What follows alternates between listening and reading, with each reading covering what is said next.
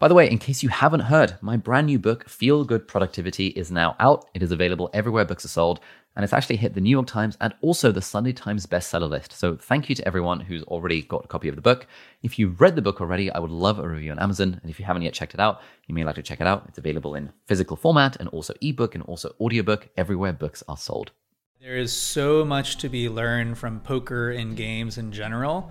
So I've tried to transmute poker into my mission of understanding the games that we're naturally participating in.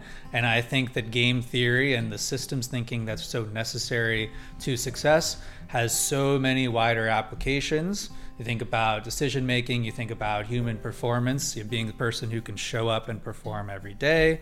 Think about understanding yourself, understanding your own psychology.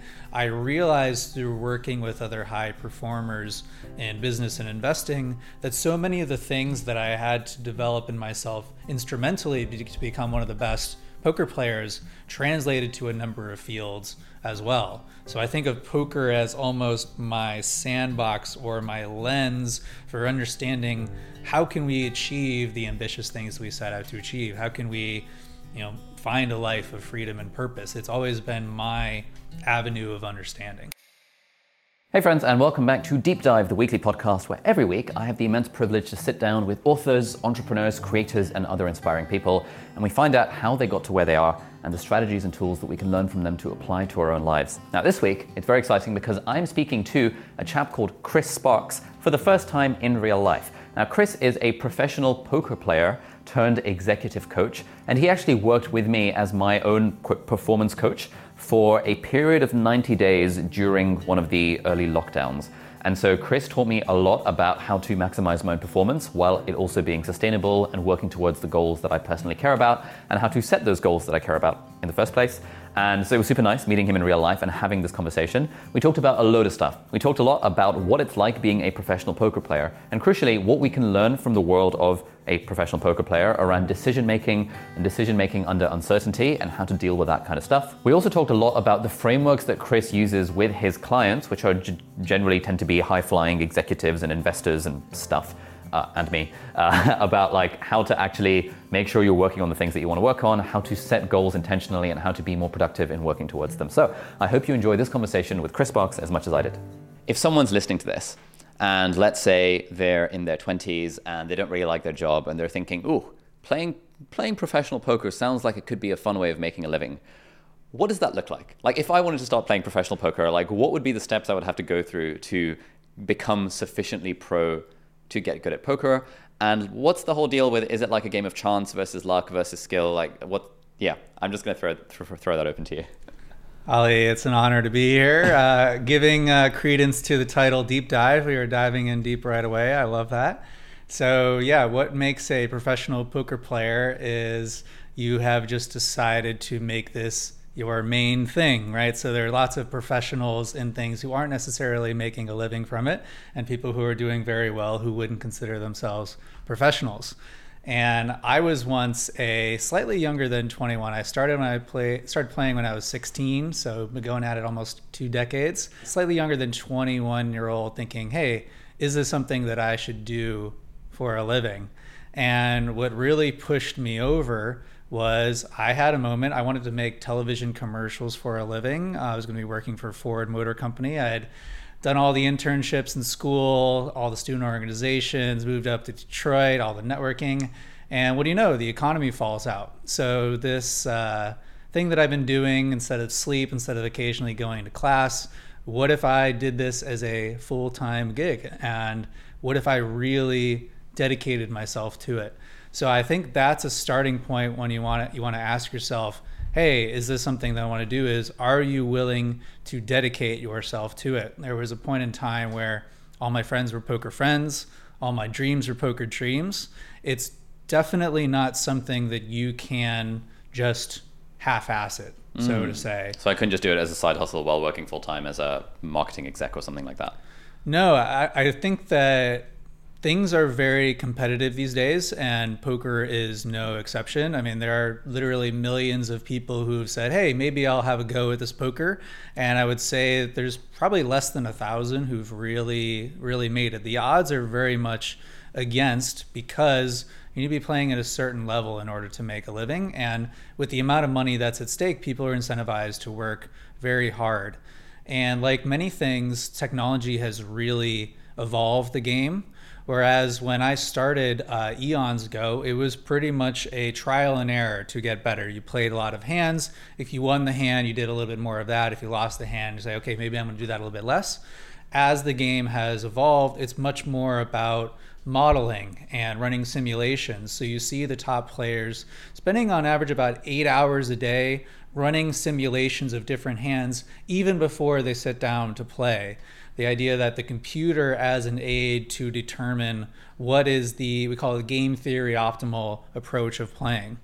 And the challenge that anyone has coming into it fresh is that the people you will be competing against probably have thousands of hours on you, perhaps tens of thousands of hours of study on you. So not only do you need to catch up, but you need to be working harder in order to try to pass them up because they are going to continue to grow and to improve. A good rule of thumb is that the average player is about twice as good on an annual basis. So you can see there, there's a sense of this red queen effect. You have to be moving very quickly to stay at the top. Um, and just like any, what, what's the red queen effect? Sure. So this comes from the writer Lewis Carroll. So you know, Alice in Wonderland. The idea is like your things are moving so quickly that you have to run really quickly just to maintain your place. Yeah. Okay. All right. So this is like when competitive, when everyone's getting better, you have to be improving just to not fall behind. Okay. That it's poker's a very much a red queen pursuit in that way. So you can see I'm sort of cautioning the 21 year old know what you're in for and you hear this narrative a lot with startup founders or someone who goes out there and raises an investment fund is if I knew how hard it was going to be, I might not have ever done it. I wonder if you feel the same way about YouTubing, knowing how much work goes into reaching the top. Perhaps you wouldn't have started. So there's certainly a level of naivete that's necessary to get going.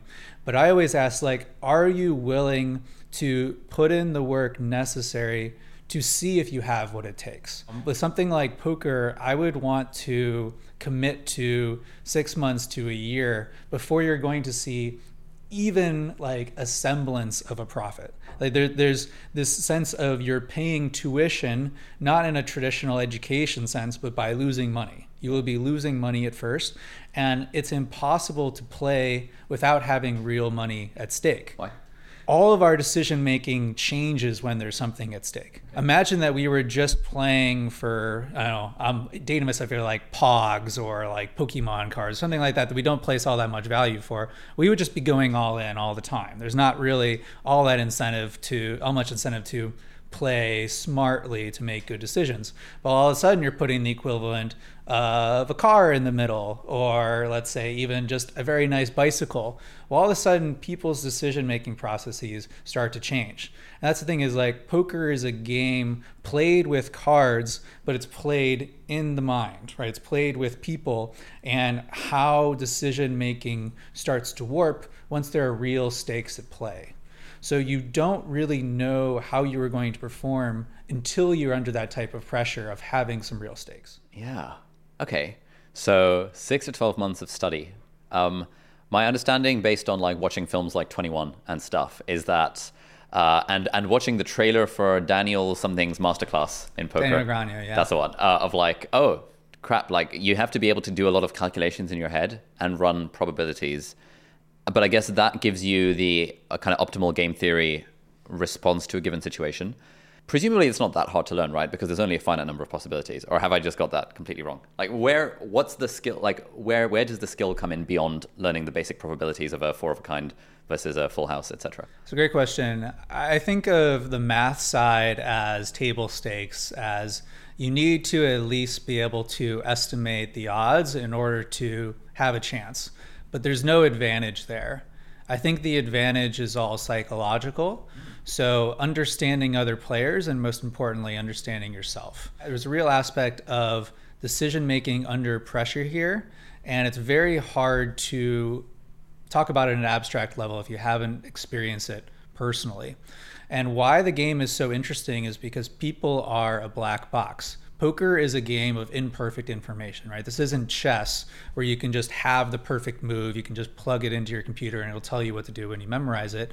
You're trying to predict what other people have based off of their behavior. So there's an element of deception and certainly an element of self-deception that's occurring. So a lot of the mastery self-deception, why? Self-deception in both, hey, I am telling a story with the actions that I'm taking, my, my betting patterns, that I have this type of hand. But really, I'm playing my hand not as that my hand actually is, but as all the hands that I could have, as a set of possibilities, or as a set of hands that I want you to think I have. That's why I mm-hmm. say the game is played in your minds, is that like the cards are really only an interface yeah. for what's going on. So and, it's kind of like those lying games where if you if you know you're the mafia, uh, but you're acting as if you really you really want to believe that you're not, because then you will act as if you're a good guy rather than a bad guy, and you're kind of convincing people to think that you're a good guy, even though you actually know you have a bad guy card.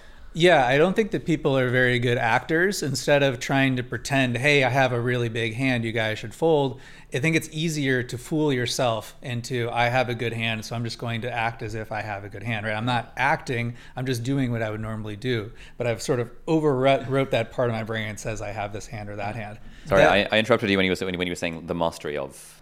Yeah, there's, there's a sense of no situation repeats. Like you can have you have limited combinations of cards but because all the variables change all the time you're continually adapting to changing situations. And that's why experience is so valuable because you start to be able to identify the patterns within the noise and see the situation. Where a lot of beginning players struggle is that they don't understand the absolute strength of a hand versus the relative strength of a hand. Without getting too technical, sometimes a good hand isn't all that good, and sometimes a good hand is amazing. And a lot of that just comes down to experience and repetition and iteration of understanding the situation that's occurring. And it's something that you can't really read in a book. You have to start to calibrate your intuition in this way. And so just the maths is like everyone knows the maths. That's not the hard part. The hard part is actually being able to play the mind game to deceive yourself and then also also to deceive other people. And the people that are good at this are have had 20,000 hours more preparation on this than I have. And therefore, if I try to play poker with them, with my even with the basic knowledge of the maths, there's almost no way I'd be able to actually beat them consistently over the long term. The challenge is that people are constantly adapting right? Systems terms, we say that poker is a complex adaptive system. That as soon as you figure someone out, they change, right? It's just that people aren't static. So that's where you see expert players, or they're able to adapt faster. They, they're sort of setting a trap. You think they're playing in a certain way, but they've already preset a counter to that. And that and that's why I say like the game is continually evolving. Is in order to sustain your place at the top, you need to not only be evolving on a session level, on a game level, but as a player, so that people can't get a real sense for what your tendencies are because you have no tendencies. Mm, nice. Okay, another sort of basic question: What's what's the deal with online poker versus real life poker these days? if I were thinking of getting into poker, can I just get really good at playing online poker and make loads of money that way? How, how does that work? It really depends on skill set. I think that online poker is more statistically based, whereas live poker is much more of a social game. So everything goes in cycles, and we see cycles that online poker becomes much more popular. 2020 and 2021, online poker was much more popular for obvious reasons. So everyone kind of gravitated back towards things you could do inside on your computer. And I'm primarily known as an online poker player, and a lot of my skill came from deep statistical analysis of myself and other players to reveal correct strategies in a, variety of situations. But the primary advantage of playing online is that you can play multiple games at a time. So I, have played a maximum of 30 games at a time. Um, my, my average is around 12. But what this means is that I'm getting a new hand every two seconds on average. So I'm making decisions every two seconds for hours at a time. And there's this concept that I like that improvement speed is proportional to the tightness of your feedback loops, which is a fancy way of saying that the more decisions that you're making and the more that you're iterating on decisions you're making based off of feedback you get, this worked, this didn't work, the faster you improve as a player. So because I was playing so many games and being very systematic about the way that I improved, I improved very, very quickly. And think about it just in pure math terms. If I'm playing 12 games, I'm getting about 600 hands per hour. At a typical live game at a home or a casino, you're getting about 20 to 25 hands per hour. So this means that playing online, I'm seeing 25 to 30 times as many hands. So that means I can win 25 to 30 times as much playing the same stakes, or I can play smaller stakes and have lower variance. Those are these are different factors at play. But online over time, because of these tools available that I shared before, has gotten increasingly competitive over time. And because it's a global player pool, you're competing against the best players in the world. So, my, in my view, on average, online has gotten much, much more difficult over over time. Now, what we've seen post pandemic, everyone going outside and going out, is that live poker in person is having another another renaissance, particularly tournament poker. My specialty is cash game poker. You know, tournament poker, you have one buy-in. You're trying to compete over a prize pool, which is very top heavy. Majority of the prize pool go to the top few finishers. In a cash game, you're putting you know actual chips or bricks of cash in the middle, so you're mm. betting what you actually have in front which of you. Which I imagine changes the psychology of how people take risks and stuff. Absolutely, and because tournament poker, uh, say, is a power law distribution, so it's very top heavy. It really rewards risk taking.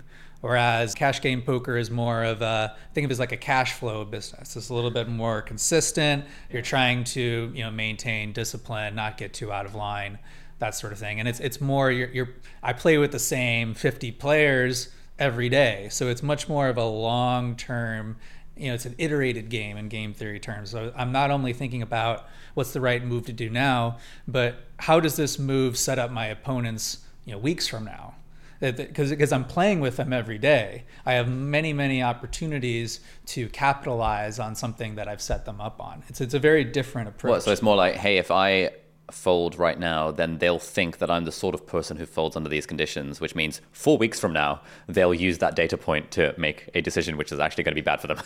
exactly. And okay, and, fine. and this is, you know, one of the other many definitions of a professional player is that everything has, you know, we call second order effects. Yeah. So you're you're already thinking about what it, of these options that I have now, what's the next layer on the game tree? What is going to be my opponent's reaction when I show this hand? What action do I want to take that sets them up for what I want to do later? If you find your opponent has weakness, say they play a particular particular type of hand really poorly, you want to make that situation happen as much as often so you can take maximum advantage of them. That type of thing. There's there's all these really interesting layers. Just to close out this thought on live poker, which just has resurged as everyone's playing in person again. There's been this really big boom of stream games. So kind of a hybrid of online and live where you play poker in person in a studio setting and people tune in and watch on YouTube as some people watching might be familiar with this that you know gaming on stream has become really big, and we have this resurgence of poker celebrities, people who have a character, they play someone on the stream, and people tune in to see what this person is going to do next while they play poker. So live poker is much, much more about social dynamics, being someone who understands the room, who understands what people are doing energetically, knows how to pick up when someone's mood has shifted, or knows, hey, this person just got in an argument with their significant other, or they look underslept, or maybe they're not quite as focused today. There's because like for example one of these stream games you're playing five hours so you have 100 hands and that very very small sample size to make the most of it. So you have to you have to be much much more attuned to each individual hand and trying to extract out maximum value. That's the main difference between live and online is online i can just play my strategy. I'm seeing seeing 2 million hands in my lifetime. I'm playing for the very long term. And live poker like every hand really matters because you don't get many more of them. So there's a lot more signal to drag to draw from nice so I go so many layers deep, as many as you want. We are interrupting this episode to bring you the good news from our sponsor, which is Shortform. Shortform is the world's best service that summarizes books, but it's way more than just book summaries. They have book summaries, yes, and they are by far the best service I've ever used for book summaries, and I've used all of them, basically. Uh, they've got book summaries, but they also have these interactive exercises in between chapter summaries, which are really helpful for engaging more with the ideas in the book. And they also have these little short form note segments where if the author, for example, Vicki Robbins of Your Money or Your Life, if she says something that's particularly controversial or that another author or source disagrees with, short form will usually find that out and will say, hey, by the way, this thing that she says about the idea of money has been disagreed with by Morgan Housel's book, The Psychology of Money. And they'll link to the book and they'll say, here is here are the three reasons why Morgan Housel disagrees with Vicki Robbins. And it's just interesting. It's great because it gives you a level of critical insight into books that for me, for me personally, I don't really get otherwise. For me, the two main ways I use short form is firstly, uh, if I'm thinking about reading a book, if someone has recommended a book to me and it happens to be on short form, which it usually is, then I'll often read the summary first. And if I like the summary and I think, oh, this would be an interesting book to read, then I'll actually read the book. Or alternatively, if I've read the book sometime in the past and I want to revisit the lessons from it, then I'll often look up the summary on short form uh, and go through my Kindle highlights if it's a thing I highlighted on Kindle. And it's just a great way for me to revisit the ideas in the book. If any of that sounds up your street, then head over to shortform.com forward slash deep dive. And that link, also in the video description and the show notes, is going to give you 20% off the annual premium subscription. So thank you so much, Shortform, for sponsoring this episode. One of the things I like to think about when someone has an interesting career or side hustle or something is to ask for a complete beginner, how hard would it be to make a couple hundred dollars a month versus a couple thousand dollars a month versus a couple of tens of thousands of, tens of thousands of dollars a month? And I can, I can, I, I, I can kind of think of what that looks like from a YouTube channel perspective. I, okay, cool. Let's say take average CPMS and RPMs. Let's reverse engineer this. Actually, as a YouTuber, if you're consistent and post two, two videos a week for two years, chances are, and you find the right niche, you probably make at least a few hundred dollars a month, maybe even a few thousand. And then if you really make it big, then you're getting in the tens and hundreds of thousands, which is fairly small numbers. But a lot of people might be like, hey, if I could do two videos a week and make an extra few hundred dollars a month, that would be great. Like that's an extra five shift shifts as working working as a doctor, for example, in return for making videos. And so the equation that that that equation in terms of monetization on YouTube means that there are a lot of people going into it thinking, oh, it's a thing I could do as a side hustle. I could be a part-time YouTuber. I might as well do this. What does that look like in the world of poker or online poker life? But like, if I wanted to make pocket money versus real money versus life-changing money.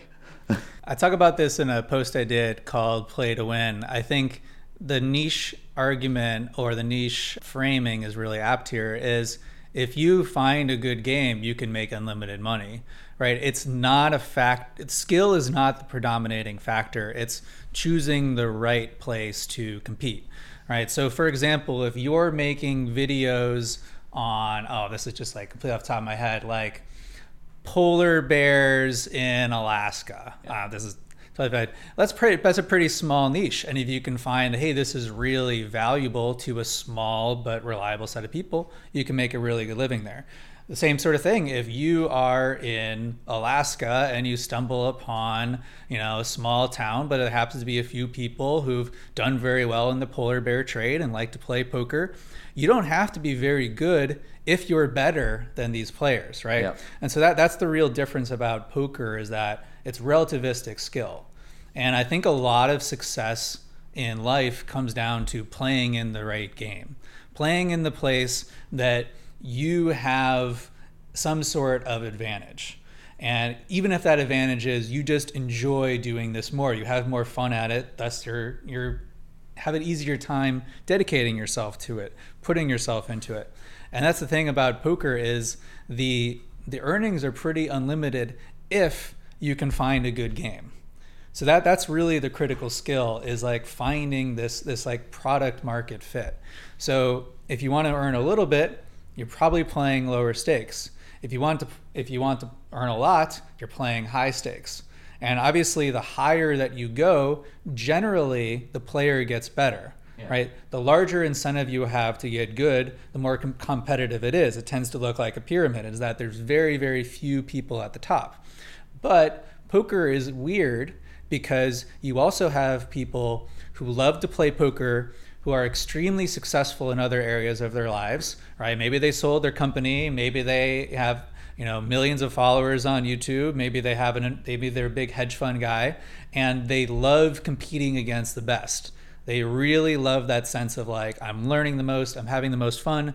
And so these guys love to play for big stakes, sometimes uncomfortably big stakes, but they're not very good. Yeah. So there's okay. this conception that it, the higher you go, the harder that it is to play. And that's not always true. Some of the other players might be exceptionally good. There's going to be other players who are not as good. Mm-hmm. But the higher the up that you get, the key thing is like, can you get into the game? It's like, what do you bring to the table? It's like at the lower stakes, you can always find a game, but beyond a certain point, it's very difficult to get in because it's like musical chairs, right? There's just not enough chairs for everyone. Yeah. So, okay, so so so it sounds like if, for example, I am a uh, I'm, let's say, a consultant surgeon at my local hospital, and I know that there is a group of surgeons who likes to get together and play poker, and they all have private practices, and they all make several several hundred thousand pounds a year. And I know that they just throw a few thousand pounds into this sort of poker game, which is pretty high stakes as far as things are concerned for me. I might be thinking, hang on, if I can get into those games, if I can like be likable enough and oh, talk to this person in the break room in, in the operating theater and be like, oh, you play poker, I play poker too. I just have to be a little bit better than them. And if they're, you know, consultant surgeons with private practices and full-time jobs and families, and I'm not, I can put in just way more time and effort to get better than them. But because I have access to that game, I can now potentially even make a decent chunk of money. Whereas if someone with the same skill trying to play online would just get completely demolished. Is that fair to say? That's exactly right. People have gone into med school for less. uh, what does it take to get invited to these big big games? I think it's just like getting invited to any party or having a good friend circle, being someone who's likable and adds value. So all I can control is, you know, the presence that I bring. Yeah. So trying to be someone who's positive energy, who, you know, tells good stories, laughs at the right jokes, you know, shows up on time, pays out when I lose. It's just someone who like is adding to the atmosphere, right? It's the same thing as like, oh, how do I get invited to more parties? Well, be someone that people want at your parties. How do I find the love of my life? be the type of person that the love of your life is attracted to. The same sort of thing. So rather than thinking like, oh, how can I find my way in? Again, this is this is personal. It's like, oh, how do I befriend these people? It's more like, hey, just just be someone who's cool, and you'll find a way in. Yeah, I guess it's like that thing of it's a lot easier to uh, just uh, when you when you have a hand to act as if you have the right hand, rather than to try and finesse your way using specific strategies to act as if you have that right hand i.e., just become the sort of person that gets invited to these sorts of things. And if you have a bit of an alpha in terms of being better than poker, better at poker than the average person there, chances are you'll make some money. Yeah, it, it seems to be this unfortunate fact of life, in that the people with the most opportunities are the people who get the most opportunities. That a sense of just not needing it means that people throw it at you. So I'm always trying to operate from this place of abundance and that I don't need anyone anything from anyone, and that certainly seems to be a way to attract more abundance into my life. Hmm. Nice. Okay, so sounds like poker is a lot harder than initially than like uh, these online course videos that will that you'll get on YouTube videos. Be like, hey, make a thousand dollars an hour pay, playing poker online. uh, probably a, a lot harder than those make it seem you know, yeah, not not to get too meta, but if anyone out there, if for any, this goes for anything, is trying to make it sound like it's easy, think about like, well, why is this person making this course anyways? Yeah. Like, if it were that easy, why wouldn't they be doing it themselves instead of making a course? Yeah, yeah, absolutely. What was your poker career like? You said you kind of got, got serious about it at the age of 21. What did that look like? When were you in, in your heyday? And then why did you ultimately, I guess, retire from, from the online stuff? Yeah, I'll give the super abbreviated version. I was always a gamer growing up. I was uh, best in the world at a game called Microsoft Ants at a very young age. I started playing this game called Gin. So it's a two player form of Rummy achieved a, a, perfect ELO rating, or at least equivalent of ELO for Gin. Some of my Gin friends online said, hey, you can play this other card game for money and called poker. So I was sitting in my, you know, my parents' living room on our dial-up internet and entering into what are called free roll tournaments. This is when I was 16. Hey, if you finish in the top 10 in this tournament out of 10,000 players, you win a thousand bucks, which seemed like an infinite amount of money. So many shoes that I could buy with that thousand dollars. I entered into college. This guy named Chris Moneymaker had won the World Series of Poker. So all of a sudden, poker is on TV everywhere. And if you're a collegiate male, like this is what you did for fun on Friday night, on th- Saturday night, and many other nights. So started playing some of these dorm games with friends, and they said, "Oh, you can actually play for real money online." And realized, hey, these guys that I'm playing with aren't very good, and they're making money. I could probably do that too. So I started playing tournaments and then later cash games during my uh, time university at Ohio State, and got to the point that I was doing very well. I was you know kind of like middling level, making a nice living, had paid off all my loans, that sort of thing. Uh, I mentioned I graduated this, you know, coming up from uh, you know, middle class household, first kid in college, like, oh, okay, obviously I get a job and I progressed through this average corporate ladder. Luckily, economy had other plans, and I was forced to like, hey, why don't I do an experiment and treat poker as a full time thing and see what happens? A couple months later, I was making what my annual salary would have been every month and said, hey, maybe I should do a little bit more of this poker thing. Moved out to Los Angeles with some of my uh, closest friends who I'd only knew online at this point after my 21st birthday and really dedicated myself to it. Started teaching a lot of other poker players, created a consulting practice, later an investment firm around it. And, you know, fast forward 18 months of going full time, I was ranked top 20 in the world. I like to say it was like Deion Sanders, top of my career when we had, uh, as an American football reference for all you guys across the pond. We had it was called Black Friday, where online poker was shut down in the US. So this is my my first sort of forced retirement at 23. I decided I wanted to take a break from poker, started traveling, backpacking. Actually didn't play a single hand of poker for 5 years. And there was a another poker boom that lured me out. Heard about things that were happening in China. So these are games that, that were taking place over apps, sort of the equivalent of like a Zynga. You're playing with gold coins. Those gold coins are representative of real dollars via an intermediary, kind of like essentially you know, gray area type stuff, but you know, really good games. Friends started learning Mandarin so they could get into these games. Like people, people go through all levels. This got me back into poker, and luckily, I stumbled back into a new renaissance within U.S. online poker because it had been shut down. A lot of other the best players had left the U.S. to keep playing, and new sites popped up and thus I was able to immediately hop back in after five years not playing, essentially be at the top of my game. Did really, really well through the pandemic, and then you know the last year or so I've been really focusing on playing in person, particularly in these stream games. So I've had multiple retirements. You know, usually I call it you know, more like sabbaticals. I take you know three to six months off. At one point, you know, took whole five years off. But poker's always been there as a background. I think of it as my sandbox for performance to make sure that I'm walking the walk. Hey team, hope you're enjoying this episode. Uh, just giving you a little message from our sponsor, which is Shopify, which is incredibly exciting because we've been using Shopify, the platform, for over a year now to host our online store. And Shopify is just an incredible, super easy to use, fantastic platform for building any kind of online business. You can sell stuff online, you can sell stuff in person, you can sell stuff with almost any payment method in almost any country. It's absolutely sick. And you can get started with Shopify without needing anything like knowing how to code or knowing how to design because their pre existing designs are absolutely sick. And we are now using Shopify for basically hosting all of our e commerce stuff, including our physical products, the essentially stationary line, which I've designed recently. We're using Shopify to host our digital downloads like Notion templates and website themes. And we're also using Shopify as the payment provider for our courses, which then hooks up into our courses platform. So it's just incredible it's got thousands and thousands of integrations, so you can integrate with almost anything imaginable. I genuinely highly recommend signing up Shopify and at least checking it out. You can head over to shopify.com forward slash Ali Abdaal and get a totally free trial to Shopify so you can see whether you like it and you can kind of build your own store and you can see what the vibe is. It's, it's just great. And thank you so much, Shopify, for sponsoring this episode. Why do you care about poker? Like, it sounds like your view, it's, it's, it's, it sounds like part of it is you have fun doing it and another other part of it is you make money doing it. So you're like, ah, might as well. Um, is there is there something beyond that? Is there like a wider mission purpose behind this thing, or is is it kind of those two those two factors? Yeah, I, I can only guess at my motivations, right? I, I think we all just like to tell stories about ourselves. I think that there is so much to be learned from poker and games in general. So I've tried to transmute poker into my mission of understanding the games that we're naturally participating in. And I think that game theory and the systems thinking that's so necessary to success has so many wider applications. You think about decision making, you think about human performance, you being the person who can show up and perform every day. Think about understanding yourself, understanding your own psychology.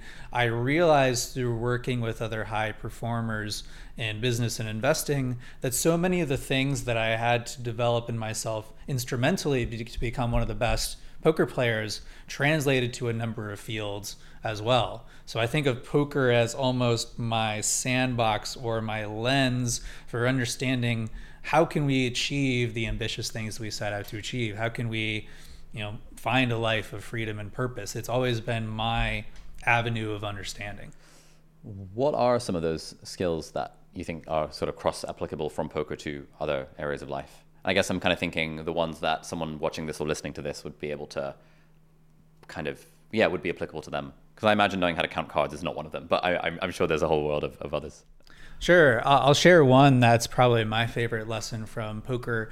So we have this concept called expected value. And, you know, as any gamer knows, you start to abbreviate things in a lot of terms. So we're just always EV. So like plus EV, minus EV. So like something has expected value, something doesn't have expected value. So small bit about math, right? You don't need, you can't get advantage from the math, but you have to know it. Expected value is on average, what is the expected outcome? from doing this. And so the way they calculate it is for each instance, it's the how good it is multiplied by what percentage it is of happening. Mm. So you say like flipping a coin, right? 50% chance of heads, 50% chance of tails, it evens out. Yeah. But if you say something more like, all right, I'm going to pay you $2 if it's heads, and you're going to pay me $1 if it tails, okay, two times 50 cent, two times 50% is one, plus 1 times 50% is 50. So every time we do this, I bet a dollar, expect to make $1.50. So I'm making 50 cents every time we do it, right? So expand this out. Every action that we take has an expected value. You have some form of risk and some form of reward. And so the way that my brain works through just getting punched in the face so many times in poker is just like, is the, re- is the risk worth reward? Or like all the options available to me, what has the highest expected value? And so that's anything of like, okay, what restaurant am I going to go to? What am I going to order at that restaurant? Who should, should I go over and talk to this person? Should I reach out to this person that I want to talk to? Thinking about, okay, well, what's the upside of this? What, what do I, what am I putting at risk? Yeah. What are the other things that I could be doing instead? The opportunity cost. And once you start to just wear this idea of expected value like clothes, you realize that everything is a bet you talk to people about poker, be like, oh, well, I don't gamble. It's like, okay, well, everything you do is a bet. Your every action that you take, you're saying like this step forward gets me somewhere, mm-hmm. and so you're decomposing all your actions into like, is this a good bet? And that's the way, way I've sort of seen my life is just I'm taking all of these tiny calculated risks that I expect will get me one step closer to where I want to be. That's great. This idea of plus EV, I, I guess Another thing from this concept is that you're not wedded to the outcome of an individual decision as long as it was plus EV. Because like over time, like I'm I'm I'm just kind of thinking. Yesterday we had a call with this marketing agency that's like wants to do some TikTok stuff for us, and I feel like you know they're charging quite a lot of money. But I, in my mind, I feel like it's plus EV. I feel like a decision like that is a decision we would a decision we should just say yes to because fine, it costs a certain amount of money, but like we'll it'll probably pay off. And even if it doesn't, like if we had 10 of those other circumstances, it would, like, uh, you know, on average, the decision would be a good one to take. And when you said plus EV, I was like, oh, yes, that's what I was trying to get to. And I was trying to explain it to the team as to why I think this is a good idea. Because I think it's very easy for individual decisions to over index on, oh, but what if this doesn't work? And then that makes you quite risk averse because the whole bias towards avoiding a loss versus realizing a gain. I, think it's one step beyond that. Of course, risk, risk aversion is true in that we tend to overvalue risk and undervalue gains. And I think generally in life, the biggest, biggest risks are the risks not taken because you forego all learning. I think it goes one step beyond that. I think it's moving beyond thinking in results terms and more thinking in process orientation terms. Yeah. So let's say that you had this call with a marketing agency and it was a complete waste of time. It'd be easy to walk away from that and being like, okay, I'm never talking to any more marketing agencies again. That was a complete waste. Like, well, did you know that it was going to be a waste of time before you got on that call? Maybe you had there was no sign and it was still a plus EV thing to do, even if it didn't work out. Because now you learn, okay, these are all the things we definitely don't want an agency, or here are all the reasons why we definitely want to keep this in house, that sort of thing. Or you could take a step back and say, all right, what were those signs that we could have saw before the call? This could have been a waste of time. Were there any things that we missed or overlooked or overweighted? You realize that in this equation, all of these variables are unknown, right? Life is not flipping a coin. We have to just make guesses and estimates. So right, like I'm playing poker, I don't know the exact percentages of everything, but I'm very, very good at making estimates and continually calibrating those estimates over time. So thinking about, okay, like how risky is this really? Everything that we do, every encounter, every time we bump up against reality, we learn a little bit more about what those actual probabilities, risks, rewards are. And so we get a better sense of like what risks are worth it and what rewards are worth it over time through this feedback that we're getting. So it's not just, oh, this worked out, this didn't work out, is how does what happen, how does that tell me about the assumptions that I came into during this decision, right? Did I was I a little say that going back to this marketing agency call was I a little bit too excited about this whole idea of a marketing agency taking over everything? Or was I like a little bit too underestimate of the cost and what, what I would have to do involved? And you take a step back and say okay presuming that this type of situation is going to be recurring how do we change our approach slightly so that we make it something that's a little bit more use of our time I think this is the critical variable to solve for in all of our lives is how do we solve for what we call self-organization, that processes automatically improve over time. That every time we do something, it creates a jumping off point to iterate and improve that process every time we do it. So th- I think that's that's yeah. the real that's the real learning is that the expected value it's not just floating out there in the world that we have real control over these variables. Yeah. It's like a thing that I've heard Tim Ferriss say a few times, which is that like when when he was starting his podcast as an experiment, it was like how do I skew the circumstances in my favor such that even if this thing fails, I will still have learned a lot from it and it would be have been a worthwhile thing to do. Whereas I think, yeah, that makes a lot of sense. I think like I haven't used this concept in my YouTuber Academy, but we're in week four of our five week course now, and I'm just thinking actually a lot of this applies to the whole starting a YouTube channel or not, going down this niche versus versus that niche, where we're operating with imperfect information, and a lot of uh, a lot of the times a student will ask us, "Hey, what do you think about this niche?" And it's like, like I, I honestly I couldn't tell you. I would have to sit down and do a ton of a, a, ton of research, and and even then I would have very imperfect information, and so I would just have to try it and see what happens. But I think, yeah, thinking about it in that like, you know, would it for example be plus EV to at least try and experiment in that and learn from it, and then come back and regroup might be an interesting way of explaining it. I think you're already doing it. My understanding of what you talk about with YouTube is that you just need to make videos. Yeah. that reps are their own reward, that you learn so much about the experience of like, hey, people responded to this, yeah. people didn't respond to this, that automatically by making videos, those videos improve over time. Mm. You can't optimize up front. You need that you need to close that loop mm. of feedback. What do you like talking about? What is your where is your audience already? What are they interested in? What do they respond to? What types of videos seem to get the type response? There's no substitute for putting things out there. That's why i think it's like a race to feedback. And that's why i say this this ev you have control over it because everything that you do you get a little bit more attuned to what the odds are and you can make those decisions a little bit more systematically right? And that's why i said it's like it's more when, I, when i'm when i'm talking about like okay this is a person i want to build a relationship with. I think i think this comes down to like mentors business partners hiring. The thing i like to say is you want to look at the x not the y.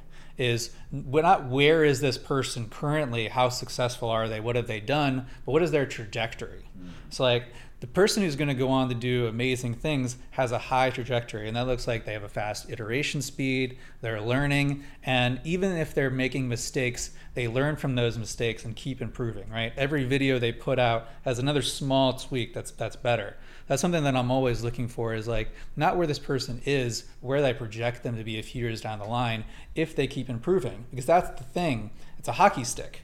The improvement speed goes exponential. Hmm that was that was one of the biggest factors we used to hire one of our interns, Sam, who has a YouTube channel.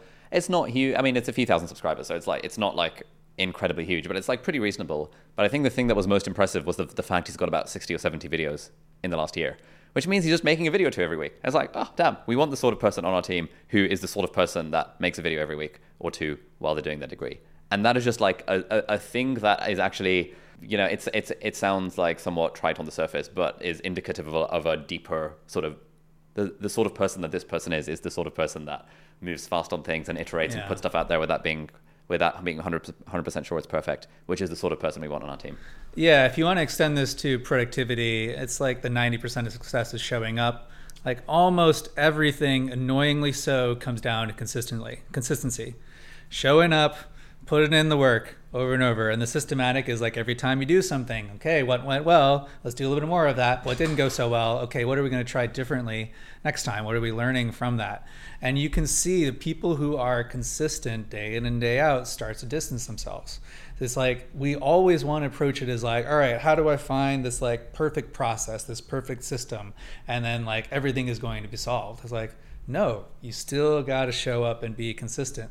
And that's the thing that, you know, doesn't sell books of courses is like, how do you become the type of person who's showing up? And I think this really comes back to one, just like living life with a sense of curiosity. And like, hey, I want to know what happens here. Let's let's see, let's find out, let's try it but also like what is your why? What is your mission? What is that thing that's going to cause you to stay consistent to stick it out to pull through when you put something out there and not a single person views it? Or you put a post out there and no response. It's all crickets. Like what's going to allow you to push through to get to that point of breaking through is this sense of mission this sense of curiosity of like okay i did an experiment. It didn't work out well, what did I learn from that? What am I going to try differently next time? And just keep putting things out there. Yeah, there's a lot of things that's like connecting in my head as you say that. One thing that I, I remember, a, a piece of advice I remember getting when I was in, medical uh, in medical school, everyone who's trying to go for these jobs and stuff is trying to go after publications. Because if you get two publications, you get two extra points in your thing, which increases your chances of being in London because those two points are two points of alpha that no one else has because it's quite hard to get publications. And so the next question is like, okay, how do I get these publications? And a couple of senior students just said to me, look, just make friends with all of the doctors you ever meet in the hospital, just be nice to them, and then ask them at some point, once you've made friends with them, hey, do you have any projects that I can help you with? And through that, I got my two publication points. And it was great. And then younger students would ask me, like, how do I get these publication points? I'd be like, honestly, just make friends with the doctors and just ask them, do you have any project, any, any projects I can help with? And this connects to something that happened yesterday. So one of our team members asked, was, was in the office and said, hey, you know, I, I, I want to, I'm involved in this aspect of the business. I want to get involved in more aspects of the business. So like, how should I do that? and this I, I had like 10 seconds before I had to go to something else. So I was like, honestly, just like be in the office a bit more. And uh, just by virtue of doing that, by, by virtue of showing up in the room where conversations are happening, where those conversations are not being barred from anyone, but it, it just so happens that the people that show up here in person more often will automatically be plugged into more conversations that are happening than the people that don't. And of course, in an ideal world, hybrid team. We'd find a way to make it accessible for everyone who's not even here. But like in the real world, if a conversation's happening serendipitously, no one's going to hop on Zoom to update the eight people who weren't here, but the five people who were here are now feel now feel as if they're part of something. This makes me think of my concept of the most direct path is when you understand what you're going to accomplish and what it's necessary to get there, you can identify the most direct path to get there. So, in your case, recognizing, okay, I want to get this residency, and this requires these two recommendations. I'm getting the terminology wrong, but just to generalize it. All right, so all the other things I could be doing matter so much more, so much less than getting the two recommendations. So, what is that most direct path to getting those two recommendations? Okay, who has the power to write those? why don't I go and talk to them? And there's so many aspects of this. Uh, talking to a client the other day who was like, "Okay, I have a really big product launch coming up, and I'm I'm coordinating across all of these channels, and I'm putting out a bunch of posts." Okay, let's let's take a step back. Let's say the launch was successful. What happened? Well, it's like these five influencers probably talked about. It's okay. Well, have you reached out to those influencers? Like all this other stuff you're doing is great but if this is the criteria for success like go directly at it make sh- if these five influencers are that influential talk to them directly. It gives them something of value so that you make sure that you solve for this part of the puzzle. And i think this is really that difference between productivity and performance that we love talking about. Is productivity there's a lot of things you can do that'll make you feel good at the end of the day. Is like i tried i did all these things i did my best this sort of thing. But when you take a step back and say all right what does success look like now doing those things, which are likely to be more ambiguous, maybe harder, a little bit more risky, but most on that direct path, that's how you start to maximize your time and your EV. Mm, yeah, that's great.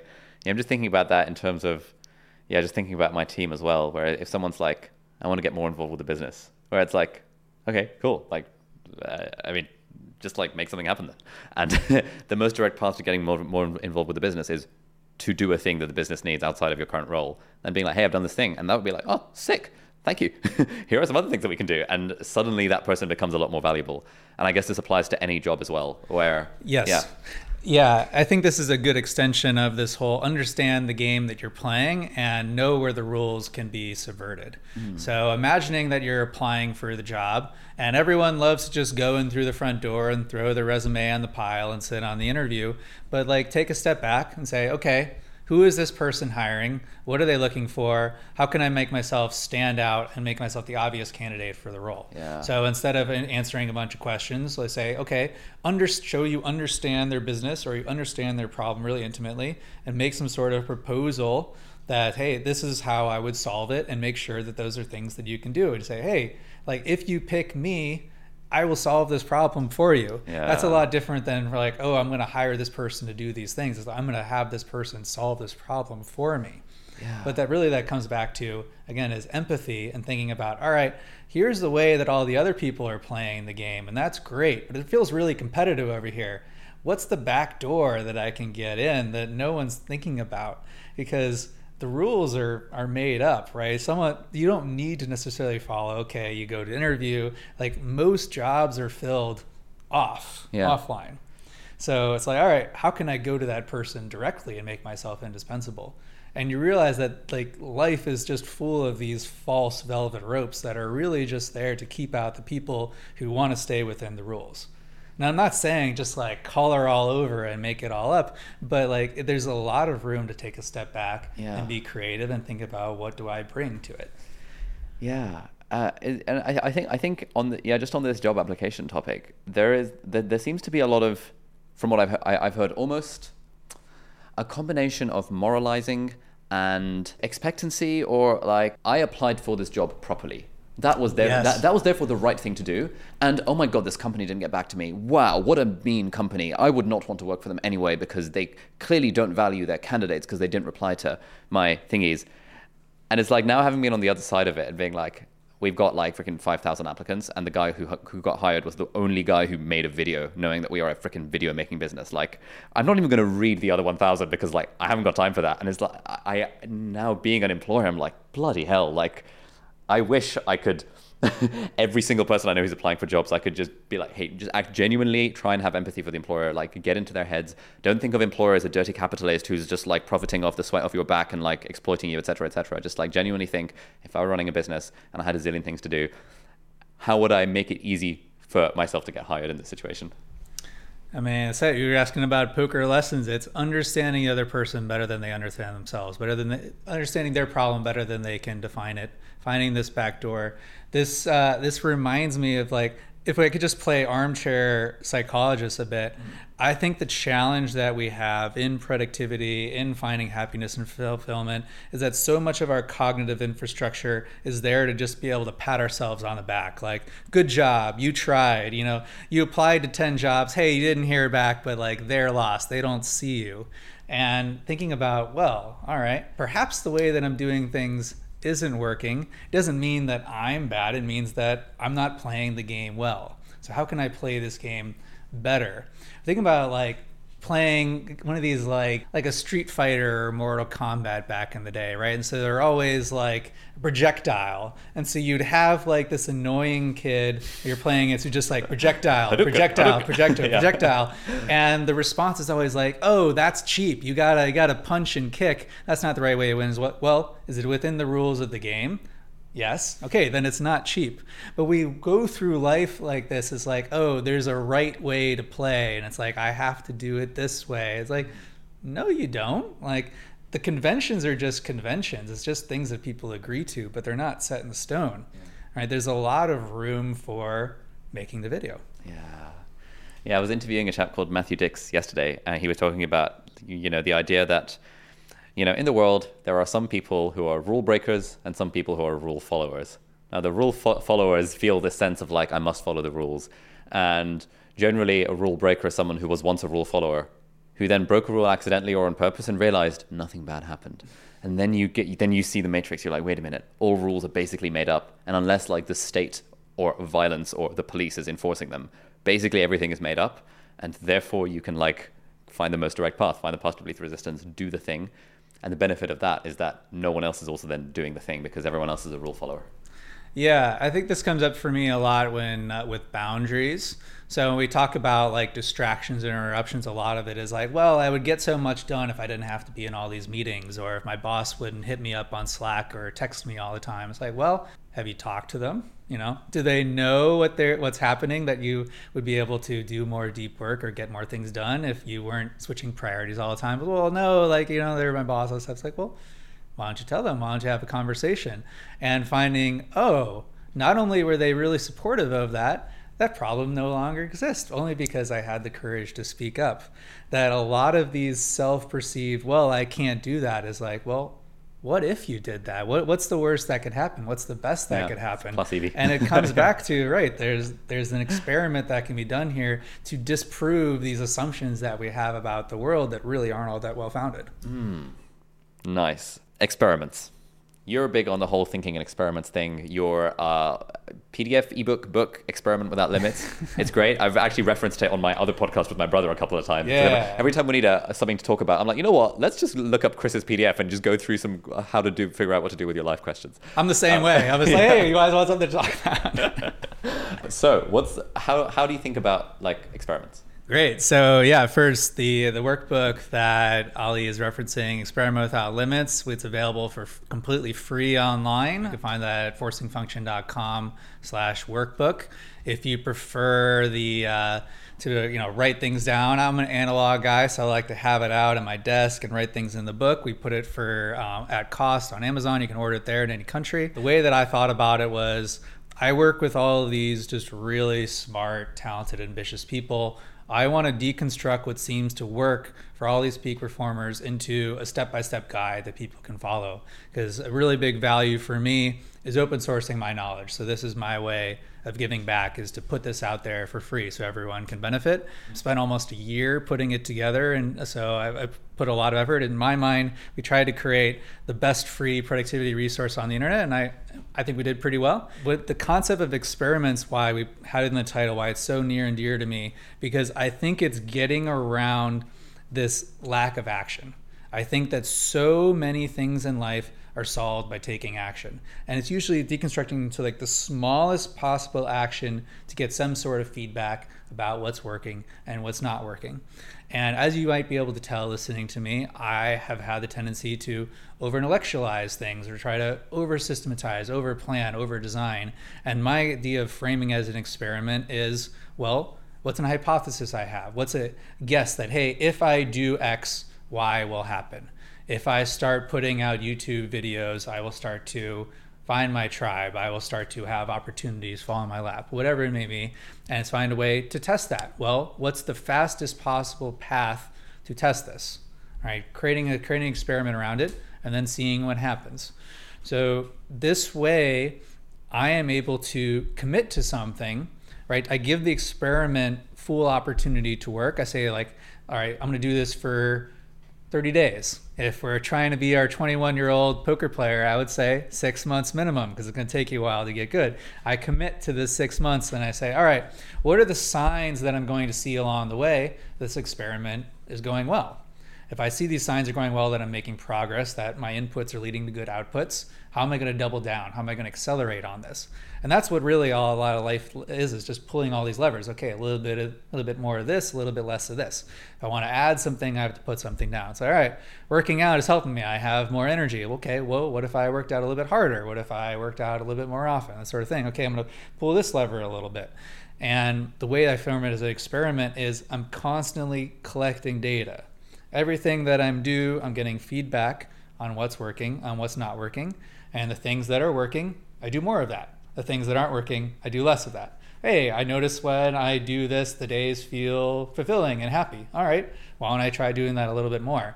Hey, I noticed those days that I didn't go outside, I didn't feel as good. All right, I'm gonna try going outside. And and that's the thing is it takes the pressure off of everything. It's all of like, okay, great, I'm gonna do this and see what happens and how much fun life becomes when you just have a total sense of curiosity about everything. Hey, if I push this button, let's see what it does. Oh, I'm going to keep pushing that button. I'm going to keep pulling this lever.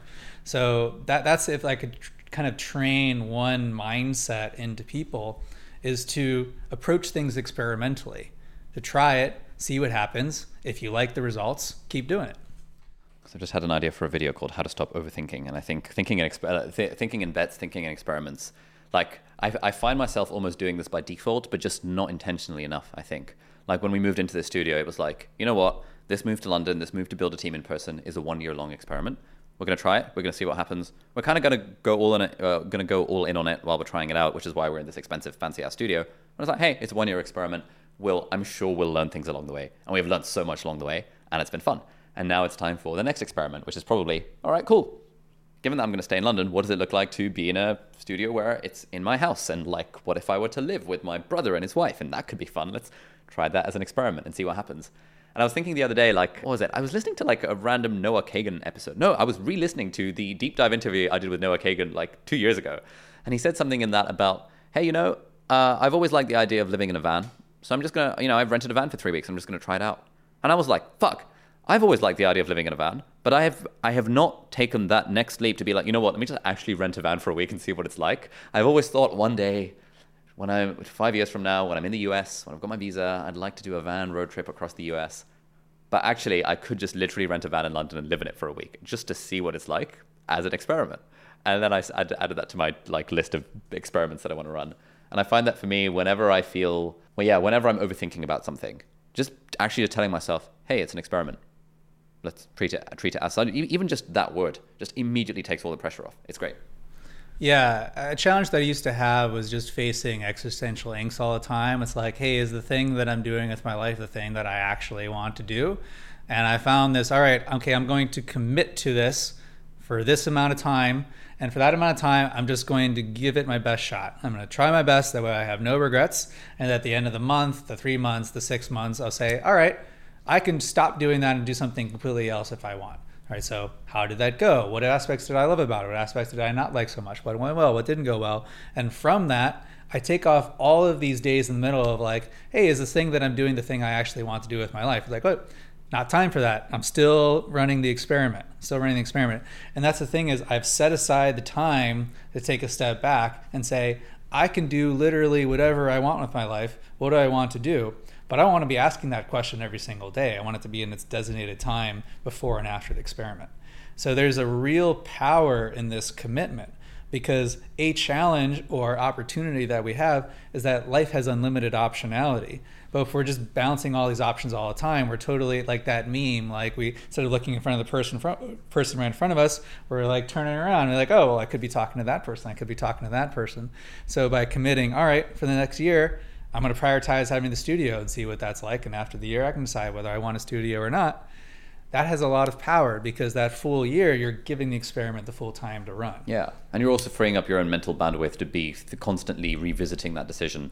Like I'm just thinking, yeah, again, again to use a YouTuber example, one of our friends, when she started her YouTube channel about 18 months ago, her name's Elizabeth, she was like, you know what? I'm going to commit to this thing. I've, I've watched Ali's videos where he says two videos a week. Oh, he says one video a week for two years she was like, I don't think I'm very good. So it's like, all right, cool. Let's make it two videos a week for four years, and that's going to be the period of my experiment.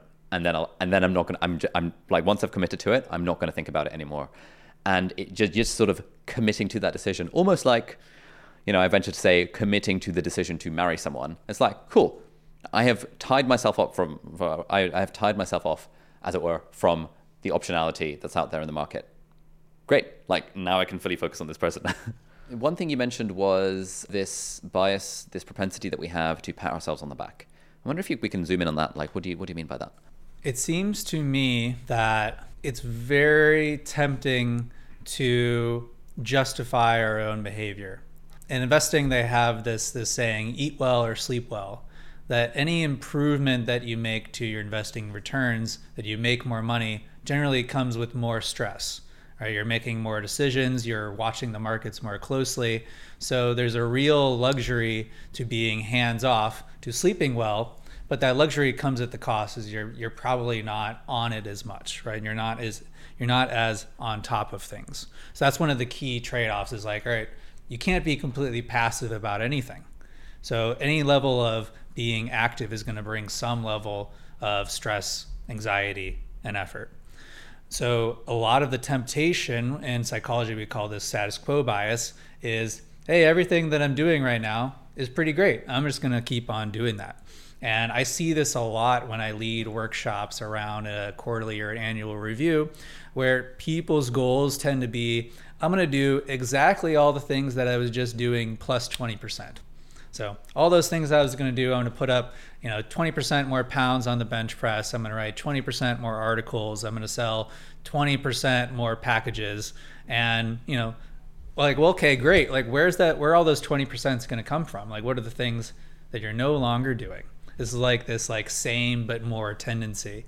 And so a better way that I think about doing is like, I'll use another investment analogy. Imagine that you sold all of your investments and now you're just sitting on a pile of cash. Or all of your commitments, all of your, your job, your classes, all the things you're doing, you're no longer doing. You look at your calendar and it's completely open for the next year. Okay, what do you do at that time? Is like our, our bias is to justify the things that we're already doing. Let's like, okay, I'm just going to keep on doing more than that. But it's like realization, you could do anything. What do you do with that? I think is a much better place to operate from because naturally, just to, you know, sleep well, we tell ourselves, hey, what I'm doing is great. But we get all our identity tied up in like, all right, if I'm if I'm being successful, then I'm a success. If I'm if I'm doing really well, then I'm a good person. Like I'm happy, all those types of things. Versus like I am separate from what I do. I am not what I do given that I am separate, what do I choose to do? I think this like this separation of identity is real important to be able to take an objective look at ourselves and say, what are the things that are doing right that I'm doing right now? What are things that are happening that I think could be going better? What are some thing, actions that I could take? It doesn't mean that I'm not doing well. I'm doing great. But here's some ways that things be going even better. I think that this, this it's a real hack for objectivity. Another way is to imagine that you're giving advice to a friend and the friend is in the exact situation that you're in. What's the obvious advice that you would tell your friend? It's very easy to see from the outside, but if you try to give that advice to yourself, it's like, well, I already tried that, or I can't do that. It's like, well, what would you tell a friend? There's there's all of these ways to just be a little bit more objective about what we're doing, and this is big for me as I'm always trying to correct my natural bias. Another one that I like a lot is fear is a compass. So if I'm between two options, always do the thing that's scarier because naturally I'm going to shy away from the thing that I'm afraid of. So if I think I should do it, but I'm not sure and it's really scary, then I should definitely do it. And all, this type of stuff is just coming through this planning, experimentation, reflecting process of like, what are the things that I've learned? What, how am I going to, when I'm facing this type of decision in the future, you know, how do I want to make this decision?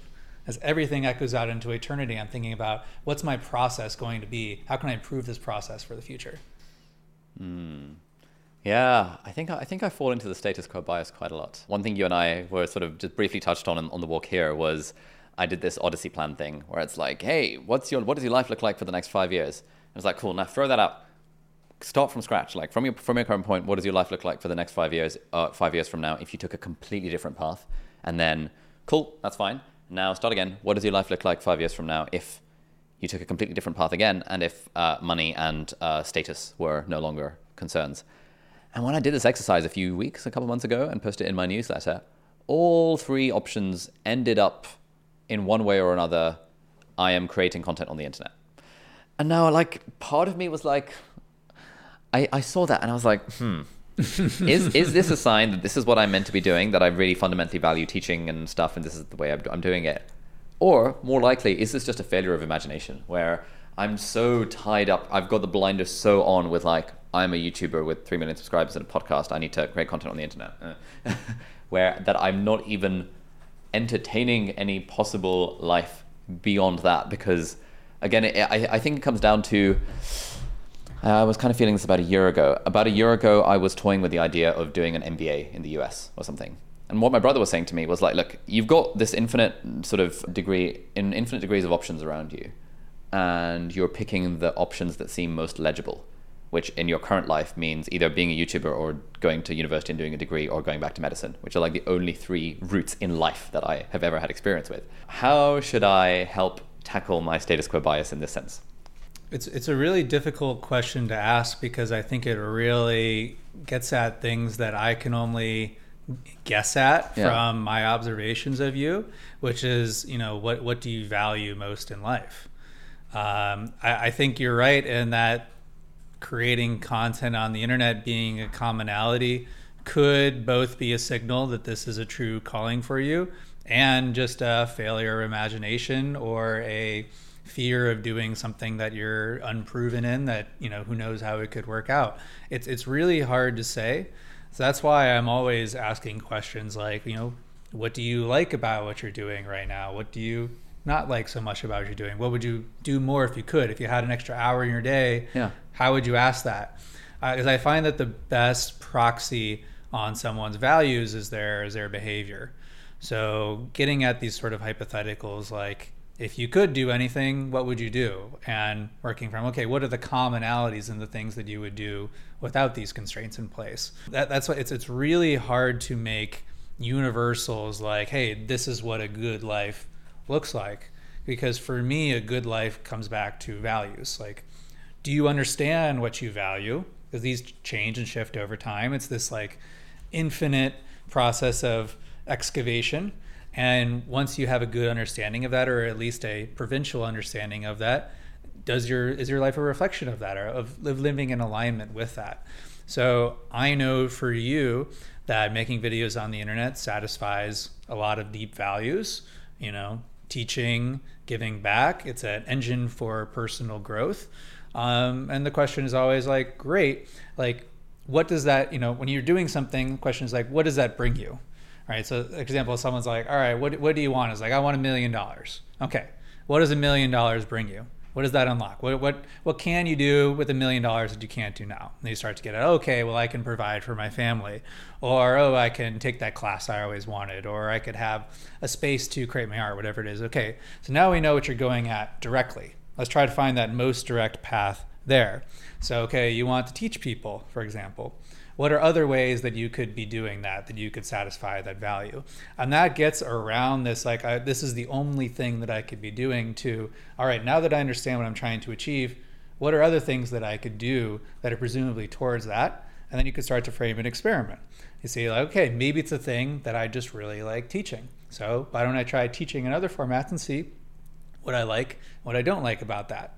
And see, it all goes back to try something, see what works, do a little bit more of that, see what doesn't work. When I think about this in a productivity sense, it's always like, you know, once I understand what I want to do, what brings me happiness and fulfillment, how can I make that easier to do? How can I make that more of a commonality in my life?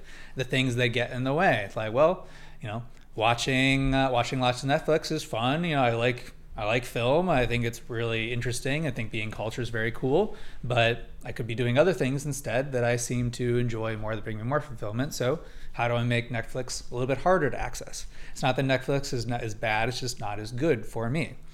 So it's like you can see this ladder is like, what do I value?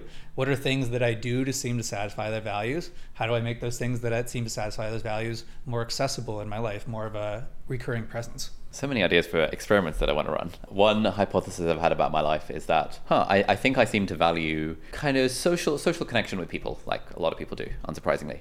um, and it's like, okay, cool. One hypothesis was that like therefore living with a flatmate is going to be more fun for me than living alone. But to be honest, I've never really tried the living alone experiment. So I should just run that experiment for a week or two. I mean, I've, I've tried it for a, for a couple of weeks here and there in the pandemic, and like it was fine. But like that that could be an experiment I try. But another thing that I want to do is like I know I, I enjoy hanging out with friends a lot, and I, I know I enjoy hosting people at my place, but it's a lot of effort to clean afterwards and stuff. And as I'm saying that, I'm thinking, okay, I mean, paper plates solves that problem. A bin bag solves that problem. Ordering pizza rather than trying to cook solves that problem. Hiring a private chef for a night just to see what happens and just be like, that, might be a fun thing to do. Invite like 10 friends over, get a private chef to cook for everyone and clean up afterwards.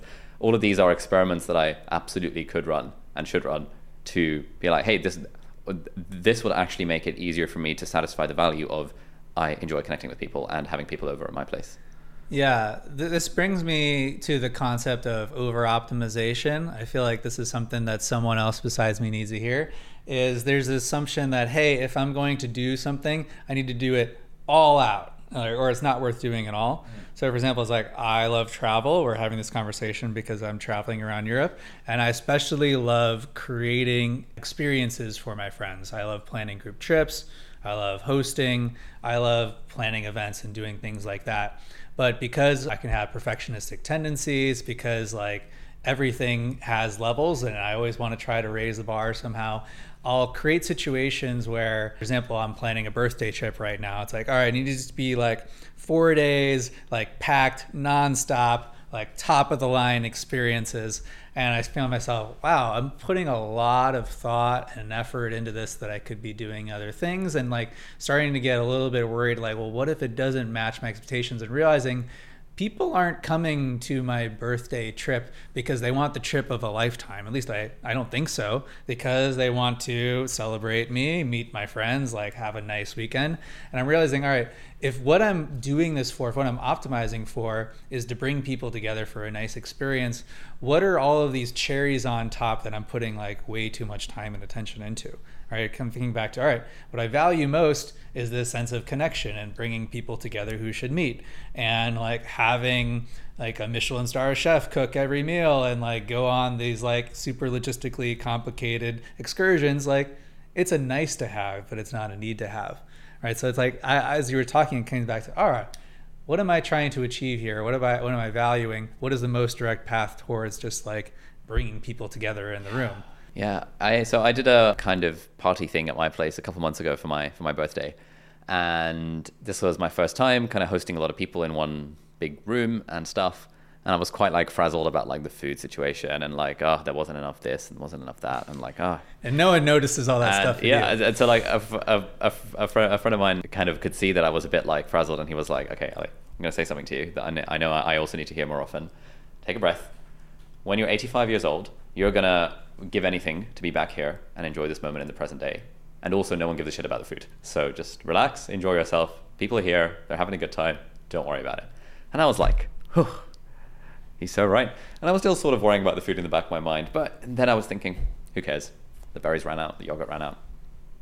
Who actually cares? Like, the, the point was the people were there.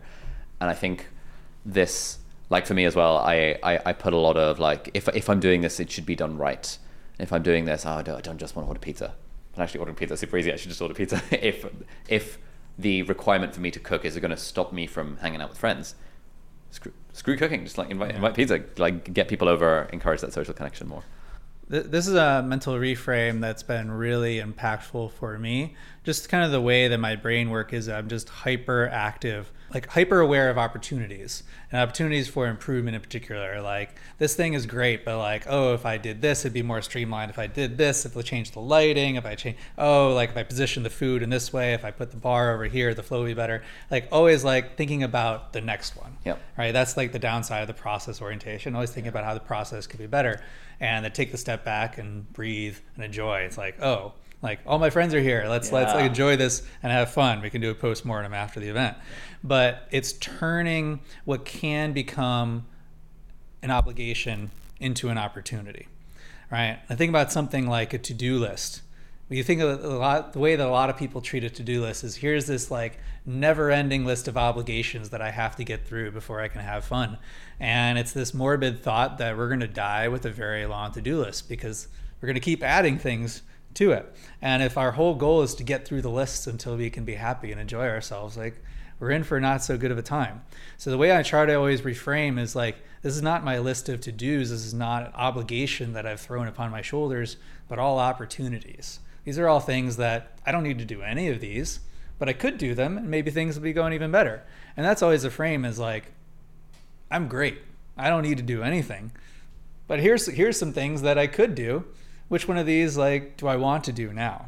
And it, it, it's very subtle from like, oh, I have to plan this party. No, I have to send out all these invites. Okay, I have to figure out, you know, oh, I have all these dietary restrictions. I have to communicate with the chef. These like, like planning a party, like having good time with your friends, easy can be like a to do list. And to like, wow, what a great opportunity to bring my friends together, to create this element of surprise and serendipity and wonder that we can all be in this shared container and have a good time. It's like, well, like, do I really care that much about the food? maybe I don't. Or maybe it's like, oh, this is a cool opportunity to Yeah. try to make a new dish or to like try a new skill. And it's just that that subtle frame not only makes everything we're doing more fun, but allows it to be more present in the and like harvest the benefits of the things we're doing too. Yeah, one thing I was thinking as as as you were describing that, the, the, this there's this tendency that ooh, I'll write this down in my thing. The the tendency to overthink about stuff and the perfectionistic tendencies. And I always get this question in our YouTuber Academy live sessions. And the thing I always say is that, and, and I should take my advice on this in other areas of life, which is that, look, it's all well and good overthinking about your production value and your lighting and your sound and stuff. But don't let any of that stop you from publishing the video. As long as you are hitting that consistent schedule of whatever you've decided it is, once a week, twice a week, whatever it might be, as long as you're putting the videos out, overthink all you like, but don't let that stop you from putting the putting the videos out. And I think as you know, with my channel and with our team, as we've grown the team and as we've had to evolve elaborate processes for doing things, at the times when that has come at the expense of our upload schedule, the channel is slumped and not done very well. At the time, they were like, "Well, we're fixing the processes, but like the video still, uh, the the, video, the videos are still coming out." Then everything has felt like it's moving way more forward. And as I'm saying this, I'm thinking that like, okay, if I, I've kind of had a goal for the since January when I did my New Year's goals. Like, hey, I'd like to have people over for dinner every week. I have people over for dinner nowhere near as frequently as every week. But if I just set aside like Friday nights are my having having people over for dinner time, and it almost became a thing where it's like, at the very least, I need to invite at least one person over on a Friday. And then beyond that, I can start stacking up, oh, let's try the chef, let's try the pizza, let's try cooking, let's try this. But it's all on the fundamental layer of, hey, the, the, the main point is to just hang out with my friends a bit more. There's th this concept in economics called revealed preferences that what people tell you they believe is much different from what they actually believe or how they act how they believe. Yeah. And productivity context is if you ask someone, "Hey, what's important to you?" the answer will be very different from how they act what's important to them. Yeah. So, a very early thing that I do with the clients is I have them share with me their calendar. And beforehand, I know like what their top values are, what they say their goals are, what their priorities are, and I have a very clear side by side to say, well, hey, like you said that like your biggest goal for the quarter is making this new hire or raising this investment round, but I look at your calendar and I don't see it anywhere on there. So like, which one is it? Is it not a priority for you, or is it you're just not prioritizing it? And that's what really, when we talk about prioritization, that it is, is like understanding what's most important and putting that first. Yeah. Right. So it's very easy to pick a goal. For example, I'm going to have friends over every week and just be like, okay, great, let's do it. It's going to happen. But then it's like, okay, well, if I want to have friends over every week, like, what does that mean? Well, it means I need to set aside a week every night. I need to have a plan for that. I need to be inviting out far enough in advance for people to come over. And it's like essentially like, what do I need to give up in order for this to happen? And a lot of people don't take those extra steps. They're just like set the goal and be like, okay, well, we'll figure it out along the way. It's like if it's really a priority, what does that mean? What do you have to stop doing in order for that to happen? So that's like a big thing that I'm always trying to see is like, how can my schedule be more a reflection of my goals, of my priorities? And that's the same thing. The inverse is true. It's like, what am I dedicating time and resources to that's not on my goal list? That's not a priority list. Because like when you ask someone, okay, what are you going to stop doing? It's like, well, I have to do all these things. Well, this thing, it's not a goal of yours. Not a top priority. Why are you doing that? Oh, da, da, da, da, da. Okay, well, which is true. Is, is it more important or is it not? A fun, very painful exercise that gets everyone to love me very much is I have everyone list all of their priorities. It's like, you know, a bunch of brainstorm. Okay, what what are you doing with your health? What are you doing with your career? What are you doing with your relations? List all those things out. People have these. I'm like, how many things you got on your list? They're like 10, 12, 26. And it's like, awesome. That's so great. You have so many things going on. Okay, I want you to number these in order. They're like 1, 2, 5, 10. 25, 26. Okay, great. I'm numbering. Okay, this one's not quite as important as one. And they're like, okay, now I know. All right, I'm going to do these, like all these 26 things, and I'm going to do them in these orders. Like, well, no. I want you to go through the bottom half of your list and cross a line through them. So, say you got 10 things on your list. These are your 10 goals for the quarter. Okay, now you have five goals. Every time you try to bring up that you made progress on goal six through 10, I'm just going to cut you off and say, okay, well, what are you doing towards goals one through five? Like, those are the important ones, right? Because the biggest distractions are working on the things that we can justify later, but are not our top priorities, right? It's the opportunity cost. So this is something that if you don't correct for, is really, really insidious. Again, thinking about our tendency of justifying everything we're doing is good. Client will show up for a call and like, okay, like what's happened since last call, and they share a bunch of updates. It's like, hey, I talked to this person. Oh, this thing happened. It's like, oh, I, I don't see that on any of your goals. Is that that's really interesting? What what updates do you have related to these goals? Be like, oh, well, you know, like it was really busy. All these things happening. It's like, okay, so what you're saying is that those things were more of a priority. Well, no, no, no, no. It's really funny when you have to kind of walk back and justify your behavior. It's like, okay, well, is it a priority or is it not a priority? Mm. And again, like zero judgment. Maybe you decided along the way, okay, maybe I don't need to have friends over for dinner every week, or maybe you just haven't treated it as a priority. But this is a opportunity for reflection. And it's like you have this regular feedback, right? The more often that you're checking in, closing this loop, iterating, the more quickly you can adjust. So let's say you had as part of a weekly review. One of your questions is like, did I have friends over for dinner this week? And you're like, no. And it gets marked yellow. And the next week, like, did I have friends over dinner the week? And like, no. It's like, ooh, two weeks in a row, that's a red.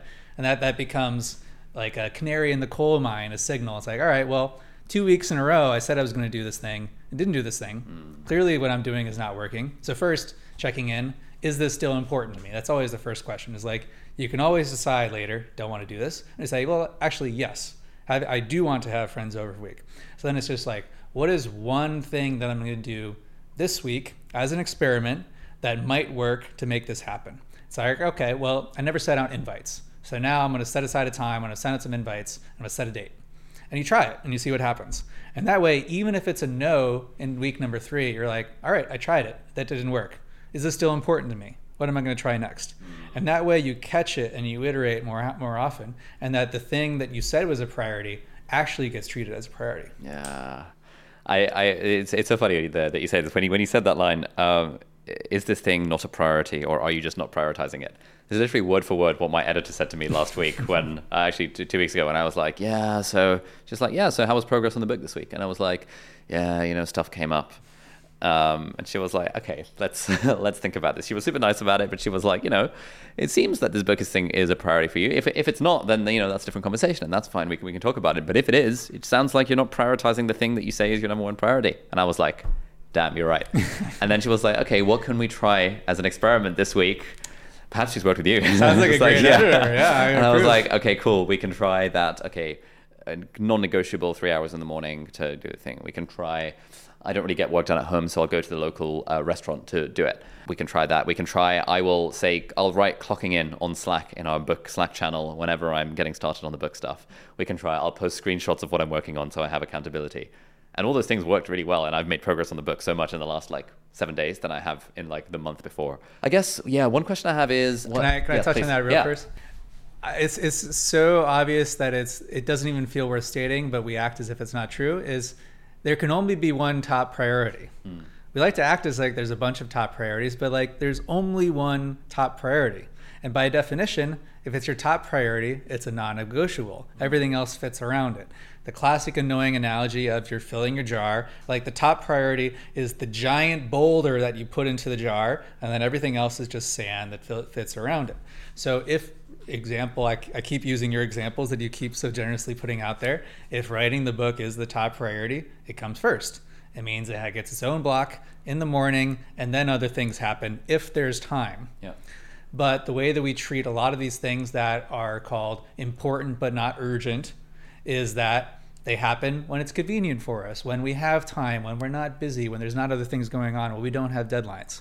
And so i would say like put the important but not urgent first. The urgent things will always happen, but instead we like try to treat it, try to like fill the jar and then like stick a boulder in there. So I'm always trying to think about, all right, if this is really most important to me, what does that mean? We come back to values. Uh, I have clients who say, for example, that family is my top value. Uh, the obvious follow up is okay. If if family is most important to you, family is your top priority. What does that look like for you? It means okay and again, there's no right answers to this. It could be we sit down for dinner every night. It means that like my kids get an hour of undivided attention before bed. It's like, hey, you know, weekends I'm completely off, no work, whatever it means to them. Okay, this is what it means to have top priority. Okay, and the obvious follow up question is like, what do you need to do for this to be the case? Like, what gets in the way of being able to sit down for dinner with your family or having the weekends off? And everything comes back to that is like, if it's really most important, what else needs to conform around it? What else needs to get out of the way? Because the way that we like to do it is like, well, it, it really is important to me, but all these other things came up. And it's just life just doesn't work like that. So we've kind of talked about this um, sort of meandering. You mentioned you have, you have clients and stuff, but like uh, uh I was I was going to mention this in the intro that I record after the fact that you are a performance coach, and you and I actually worked together. You were my performance coach for three months, about eighteen months ago, and it was great. What does a performance coach do? And I guess how did you become one? And I guess the the question I want to follow up on that is that like if someone in the audience listening to this decides as a 21 year old i too want to become a performance coach what is what is the process of doing this as a side hustle look like? oh man. Uh, well, as far as what a performance coach does, I think you could probably answer this better than I could, being on the other side. The way that I try to describe it is I act as a third party objective observer for high performers to accelerate their path towards their goals. So, what that generally looks like is asking lots of annoying questions like, is this really a priority? Okay, what are you doing towards that? What's the next step? What are you committed to doing this week? Those types of things. So there's a there's a hybrid of you know holding someone's feet to the fire, classic accountability type stuff. There's acting as this mirror for what's really important to you, what's really working for you. There's taking some of my systems thinking lens and thinking how all right this thing you want to be doing regularly how can we make that more consistent less effortful for you get more out of it these types of things uh, it really depends upon the clients and their goals but the commonality that i see is that someone comes out of the process with more clarity on their goals and what's more important what's important to them that feels like the things they're going after they're the process is easier they're getting more of the things they'd like to done you know more things less time classic. But it's primarily about doing the right things the things that are actually moving the needle actually a priority to them aligned with their top values and then just really a sense of how this can be a repeatable process something that goes on beyond our work together right? My, my typical agreement i only work with 12 clients at a time and it's usually in, in three month sprints. So I I always wanted to be like the trainer who like gave the whole playbook at the first class and say, okay, go forth and do it. And I think a lot of that comes down to some of these principles and mindsets that I've tried to share today, which these things are really grounded in action. So it all comes back to me for experiments. And we co create an experiment, say, hey, say this is a top priority for you for the next quarter. What would that look like? convert that into some sort of input goal. It's okay, so you're saying, you know, every day you want to spend the first hour of your day meditating, or the first hour of your day writing, or you want to host a party at your place every week. What is what are the what are the actions that you need to take in order to make this happen? Let's say you're successful. Let's work backwards from that. Let's say that you didn't achieve this what would be some reasons why you didn't, reasons that you failed. So, kind of simulating ahead of time so we don't have to learn through experience. And then we try it. And as we work together, we try things, we see what works, we double down on that. So, I see myself as primarily a guide where I think a lot of my clients have a pretty good idea of what works. But always the interesting question is well, you know this works, why aren't you doing it? And that's where, that's where all the really interesting conversations happen. Mm. Yeah, there's a, th- a thing I, I heard one time around around the idea of coaching and executive coaching because basically everyone seems to have a coach of some sort and people who don't have a coach are always like what the hell does a coach do like why, why the hell do you need a coach and it's like in a way like the less you pay for a coach the more tactical the advice is mm-hmm. or something like that where it's like when you're in the sort of i don't know i have a tennis coach or something like that it's like a very specific thing that you're working on whereas as you get to the higher and higher levels I suspect Roger Federer's tennis coach is not really teaching him about forehands, and it's a lot about psychology and the mind and like behavior and emotions and dealing with his own like traumas. And it, it becomes almost like a. I, f- I find every time I've worked with a coach, it sort of felt more like what I imagine a therapist would be rather than what I initially imagined a coach would be. Does that kind of vibe with your experience? Every client is different. I, I, think that mental game is, is really important. When I think about mental game, it's the, some of the psychological mindset, preparedness, showing up, presence, that type of stuff that I think is really important for high performance in, in any endeavor. I think I think there's always this toeing the line of I think it's very different from therapy, but clearly people find ways to act out old patterns, mental and otherwise, to get in their own way to, you know, prevent success. So there's usually an aspect of taking a step back at looking at past behavior and yeah. identifying, hey, what are the patterns that we want to repeat, maybe the patterns that we want to disrupt. But the main differential, again, experience of one that I would have between, you know, a therapist and myself is I want everything that we talk about to be quantifiable and that hey we are we have set milestones and metrics towards a goal. And my job is to support you in making the progress towards the thing that you've said is important to you. Yep. we can have conversations about if this is important why it's important what is the path what is that roadmap? But at the end of the day if we ensure the regular steps are being taken towards that we have some raw material to work with. Got it. right? I think when you're thinking about talking to an employee or just in auditing yourself? Is it like, is it that I'm not putting in the effort, like a failure to prioritize, as we were saying before, or that the things that I'm doing aren't working? And there's always those two paths. It's like, well, is this not a priority for you? Okay, you are putting in efforts, but the efforts that you're doing aren't leading you to the specific goal that you want. So let's try something else. Let's see if there's perhaps we step back, we change the approach, we can have different results. So those are the those are the types of conversations that I have. Again, I think I think your point about tactical versus more psychological is really apt. Is if you want someone to teach you how to use Notion, for example, it's pretty pretty prescriptive, very step by step. If you want someone, again, this is just one example of like, okay, well, why aren't you using your Notion system to save your notes? And is this really what's what's in the way of you not publishing your book? Or is there something deeper that's going on and that you're not setting aside the time? Or you know you don't know what to write about all these types of things. That starts to get into things that are much more bespoke. And we're drawing on experience of i mean having worked with you know over 100 clients at this point you start to see the same patterns recur. So that that's kind of the answer to how does one start doing it is you just do it. I think, fortunately or unfortunately, I just love teaching, so I just can't help doing it. And I'm luckily I've I found a societally acceptable you know way to you know find this outlet and you know have a little bit of impact on people. At least they tell me so. Is okay. Well, both this seems to work generally for most people. You know, wake up, do the most important thing, don't check your email, uh, all that sort of stuff.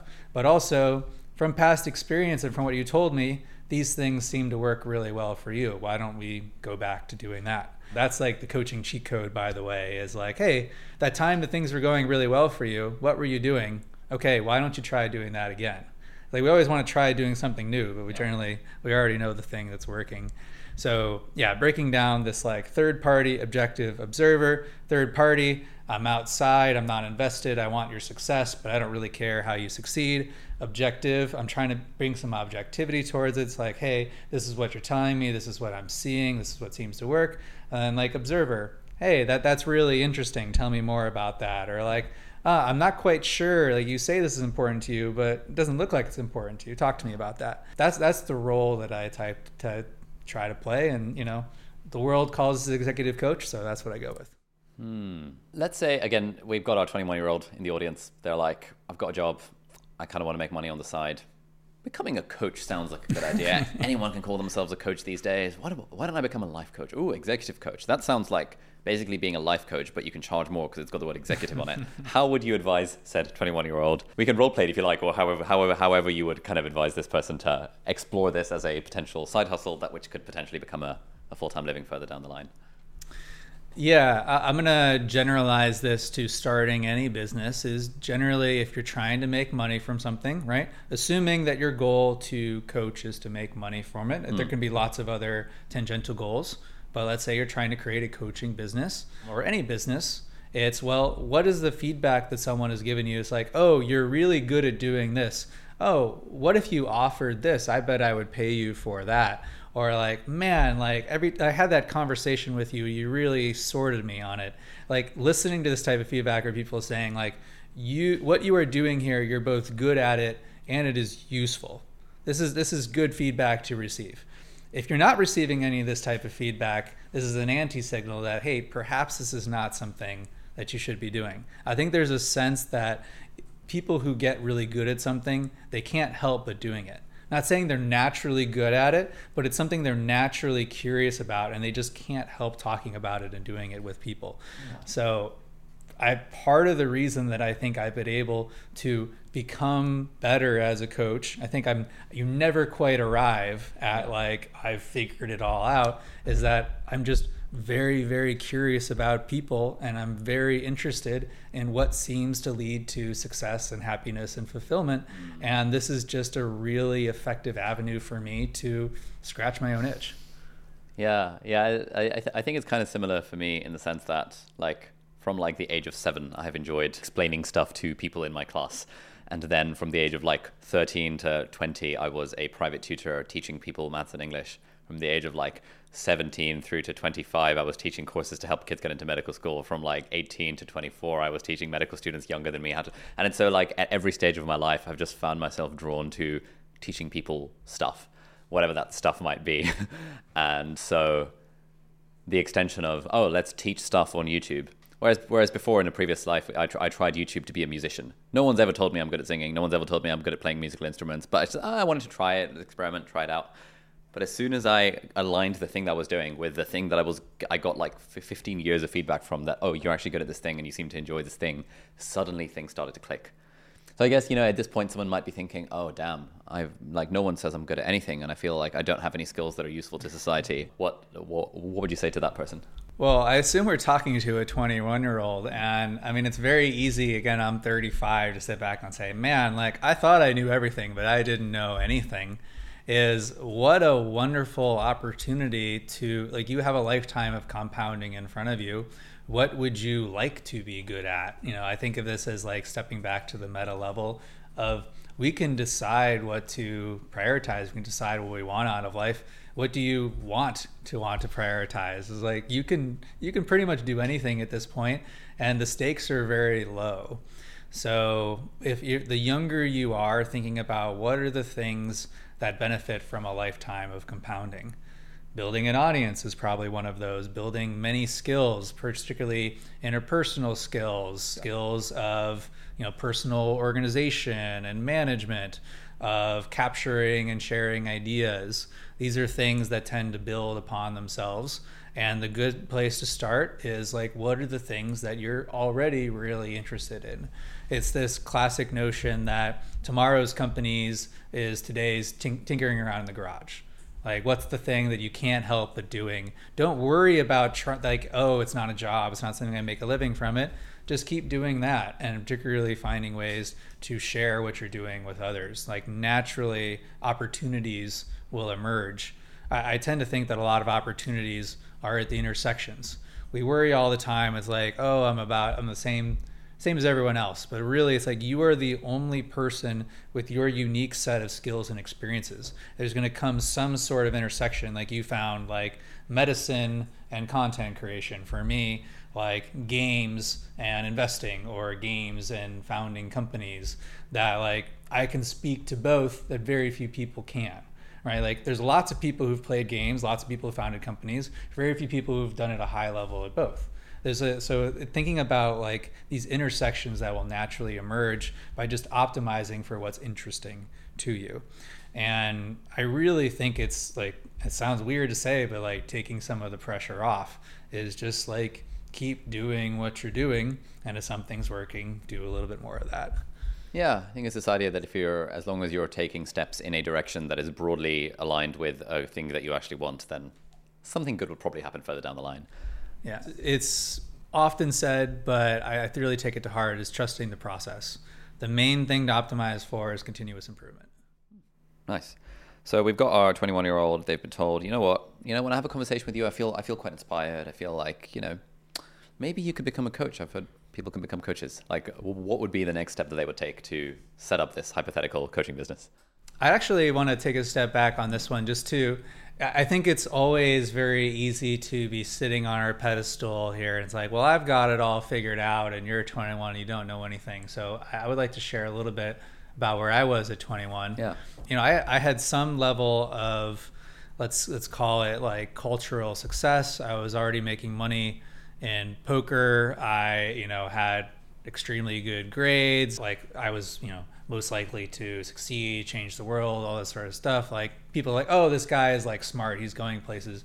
But like internally, I felt like a total imposter. So I graduated.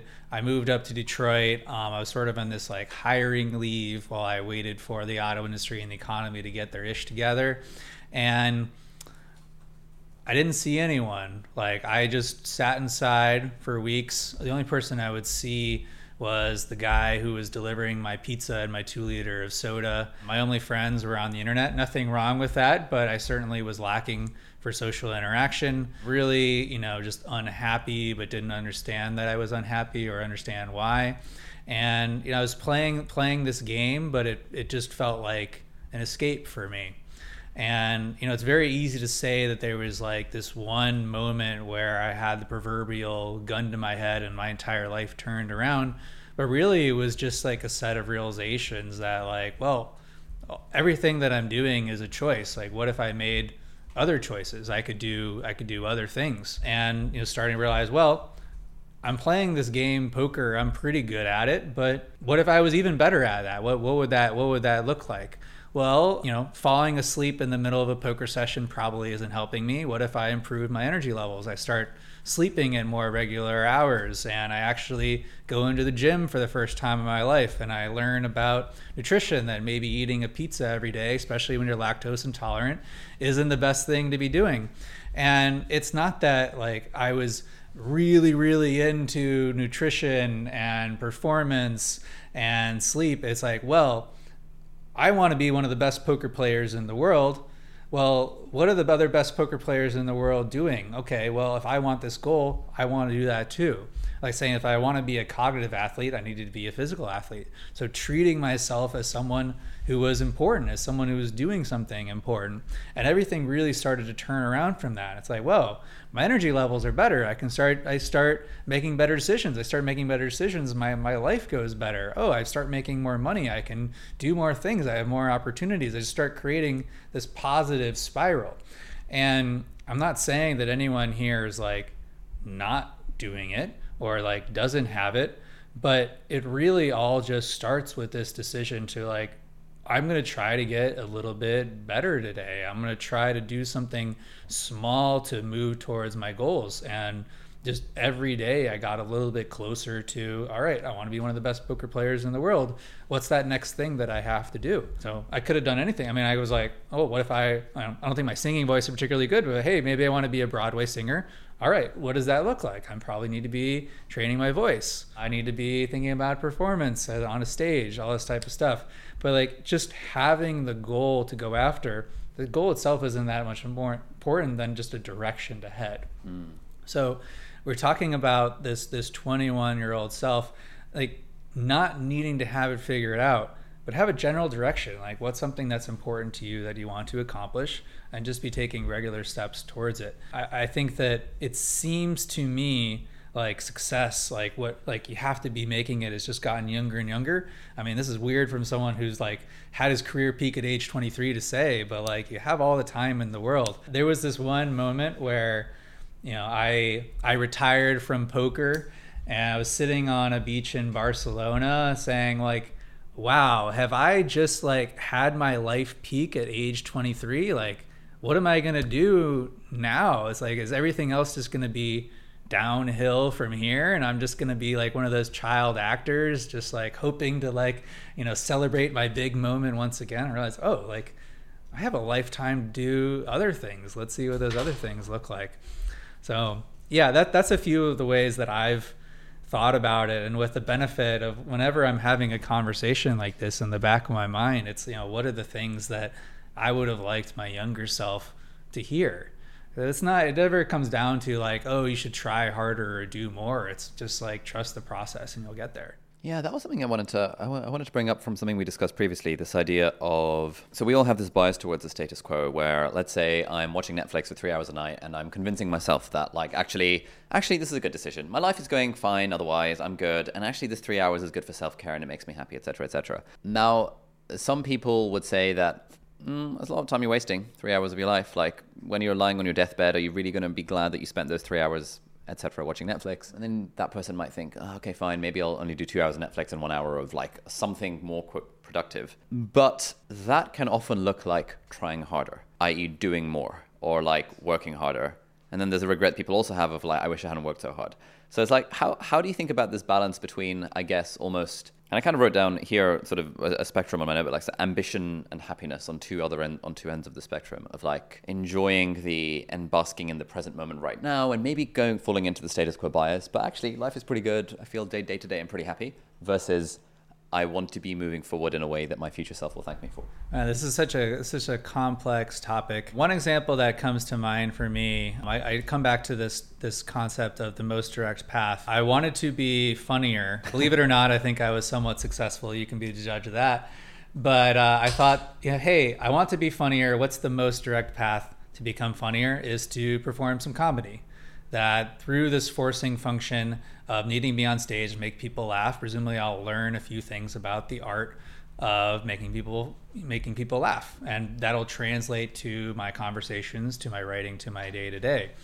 Well, there would if I start with this kind of abstract goal of I want to be funnier, there's lots of different things that I could have justified towards that goal. For example, I want to fire up Netflix and watch every single comedy special on there and see what all these comedians are doing. And like, well, that is a path, but it's a very passive path. It's a very easygoing, convenient path. I bet if I raise the stakes and I stand on the stage and like I'm actually telling the jokes as opposed to like watching someone else tell the jokes and be like, oh, I could do that better.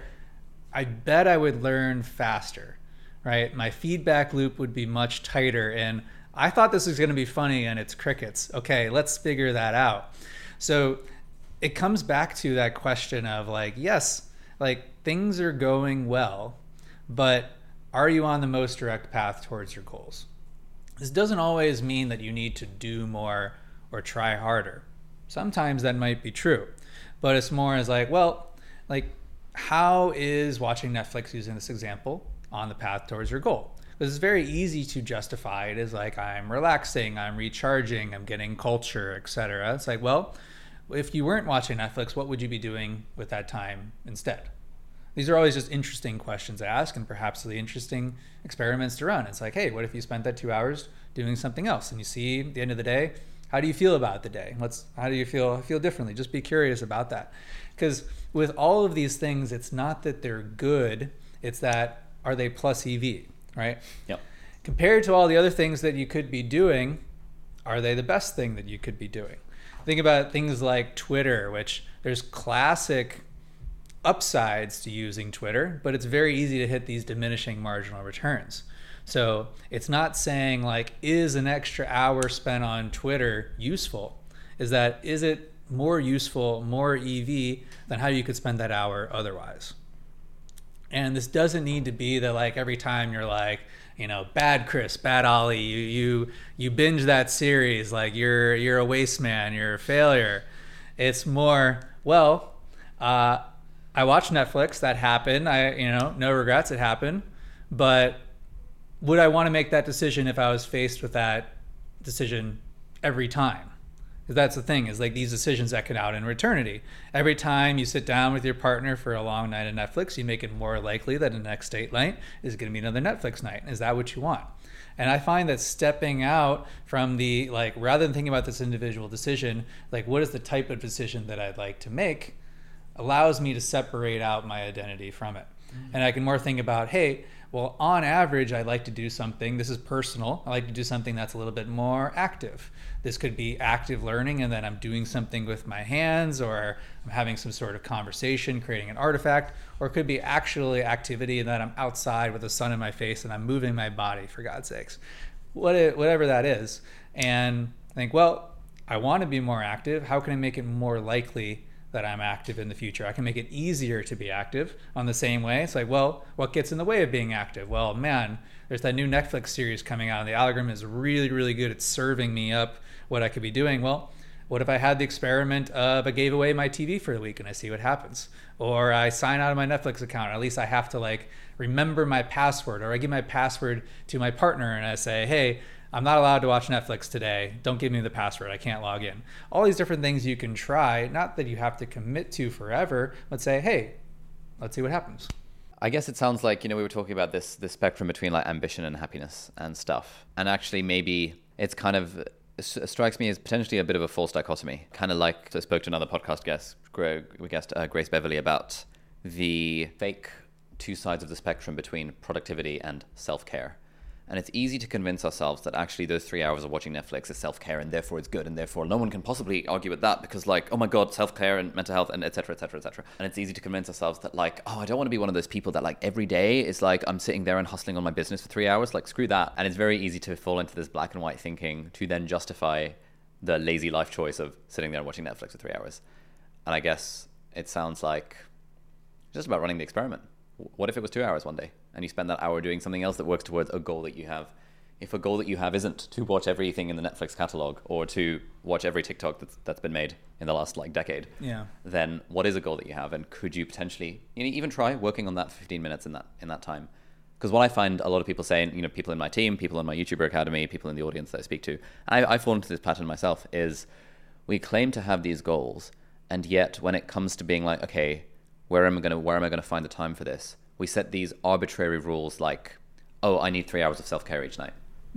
uh, and it's, it's, somewhat unfashionable to say in this day and age where it's, oh my God, like I, I couldn't possibly argue with someone's uh, lived experience of how much self care they need.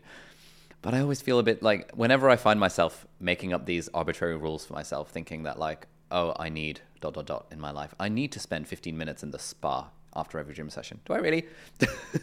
probably not.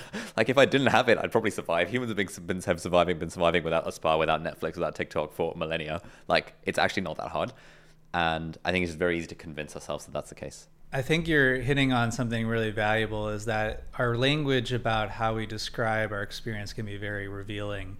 So when you hear phrases like "I need" or "I should," or I have to, I think it's very revealing about things that we're assuming to be facts that are really just opinions. So it is another another way of thinking about this is the uh, the opposite, right? So we're worried about imperfection, so we don't put something out into the world. Well, what that's hiding is this need to be perfect. Uh, what's what's what's behind that need? What what, what purpose is it serving? Because there is a real purpose. The it's not that any behavior is a good form of self care or a bad form of self care. It's more looking at like what are what are the assumptions behind this behavior? Is this is this true? Is this something that I just believe to be true? Have I have I proven it? I think where I see a lot of people going astray when it comes to things like recovery and taking breaks is that they do things that they can justify as taking a break, but really aren't recharging. It's more of a, a disassociative, it's more of an unplugging, a distraction, a getting away. So, you know, for me, I, I've I've had the benefit over the years of finding there's things that actually recharge me better than passive consumption. So I try to prioritize, pre-commit, create forcing functions around those things. But I'm only one person. It just can't say that the things that are my form of self care are everyone's form. The only way to, to do that is is to try.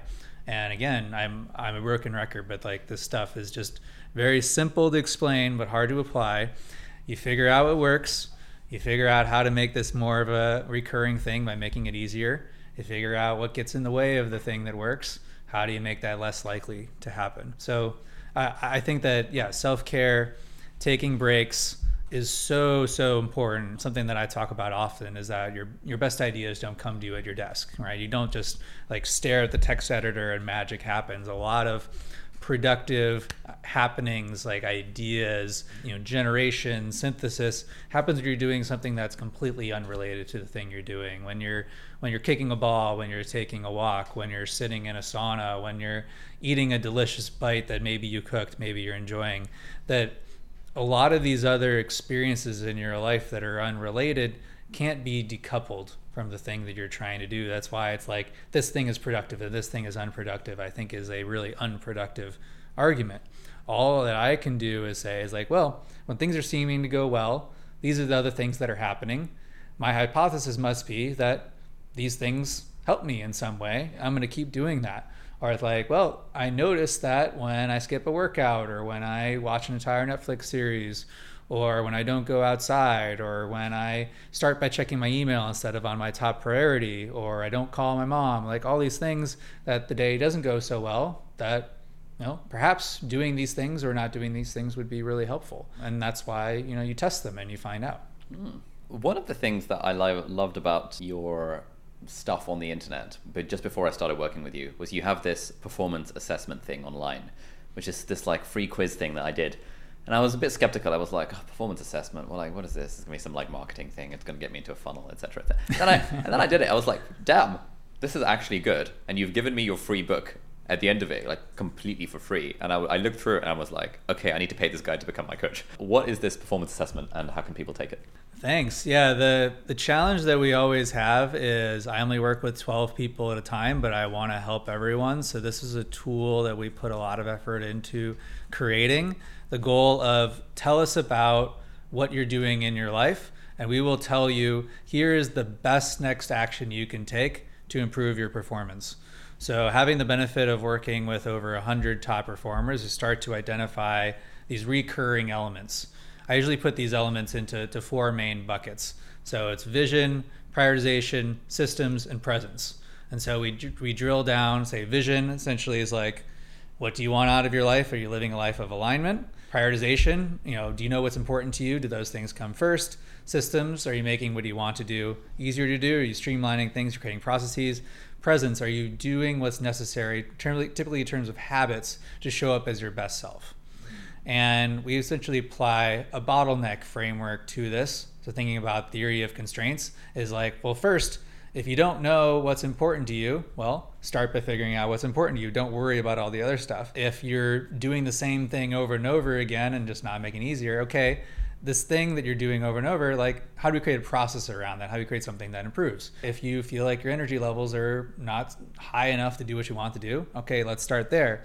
You start to drill down into these four key elements and it reveals here's the one thing that if you did would have an immediate impact on your life get more done, you feel more happy and fulfilled at the end of the day. Forget all the other stuff, start there. Because I think that's a really big challenge that we have in the productivity performance space is that there's just unlimited opportunities for improvement and vast majority of them do not move the needle. Why? Because they don't attack the bottleneck. They don't they aren't the thing that's most holding you back. Mm. So that's always the question that I get is like hey chris you talk about systems you talk about attention focus energy time management planning reflection all these things like oh that's a lot of things like where do i start start by taking the performance assessment and we'll give you that one thing that you need that will maximally move you towards your goals and that's the thing is once you get that up to a level say okay improve your energy level all of a sudden everything will become easier and you can move on to the next thing so it's like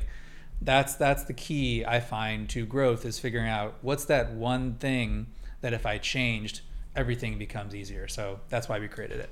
Brilliant. Yeah, we'll put a link to that in the video description in the show notes. Completely free, free ebook, like you make enough money from the other things that you don't need to charge people ten dollars here and there for PDFs. So, like, basically, everyone should try this because it's actually really good. I'm gonna I'm gonna actually do this. I'm just thinking that like this would actually make for a really interesting YouTube video. I was just sort of thinking, what would the title of this video be? Like, I don't know, 24 questions to level up your life, or some clickbaity title like that. Yeah, it's it's it's so it's 20 questions, and it gets at all right. Here are the things that I've seen every peak performer do who's successful, and I take this quiz myself every quarter to see, oh, yeah, like that thing works really well. Maybe yeah. I should start doing that again, or maybe I should do a little bit more of that because I just like everyone else forget things that seem to work really well. So yeah. this is always a good check in with myself. It's like these are the things that I know that worked. Like what are the things that I should come back to? Mm these 20 questions leveled up my life, something like that. Yeah, it's a video. So I've got two videos from this. Number one, how to stop overthinking. We're talking about the idea of plus EV, the idea of thinking and experiments, the idea of status quo bias, the idea of fear as a compass, and the consistency thing, uh, and then we're doing this other one on 20, 20 questions to change your life or whatever the title of the video is going to be. Chris, thank you so much. This has been absolutely wonderful. Where can people find out more about you? Absolute honor, Ali. I have so much fun talking to you, and I really respect how you go beyond you know productivity tactics and techniques and thinking about why are we doing the things that we're doing? Like, how is what we're doing on a day to day basis getting us to the place we're doing? I, I, really appreciate the work that you're doing. The best place to get a hold of me is through my company, Forcing Function. So, forcingfunction.com. We work with 12 investors and executives at a time. We actually have a very exciting offering coming up. Um, twice a year, we offer a group coaching program called Team Performance Training, where I walk through my complete system for peak performance. So here's how to set goals, here's how to create systems, here are the things you need to have to maximize your time, energy, attention, accelerate your learning. And then we have some really cool like you know group coaching exercises to actually implement these things into your life instead of just reading about them. So if you're interested in that go to teamperformancetraining.com um, another great place to start as ali said is our performance assessment. You can find that at forcingfunction.com slash assessment. Probably the best place to find me on social media would be twitter. My handle on all the networks is at sparks or marks and if you want to email me directly, my email is chris at my website. Chris, thank you so much. This has been wonderful. Have a great day, and uh, we'll see you next time. All right, so that's it for this week's episode of Deep Dive. Thank you so much for watching or listening. All the links and resources that we mentioned in the podcast are going to be linked down in the video description or in the show notes, depending on where you're watching or listening to this. If you're listening to this on a podcast platform, then do please leave us a review on the iTunes store. It really helps other people discover the podcast. Or if you're watching this in full HD or 4K on YouTube, then you can leave a comment down below and ask any questions or any insights or any thoughts about the episode. That would be awesome. And if you enjoyed this episode, you might like to check out this episode here as well, which links in with some of the stuff that we talked about in the episode. So thanks for watching. Uh, do hit the subscribe button if you aren't already, and I'll see you next time. Bye bye.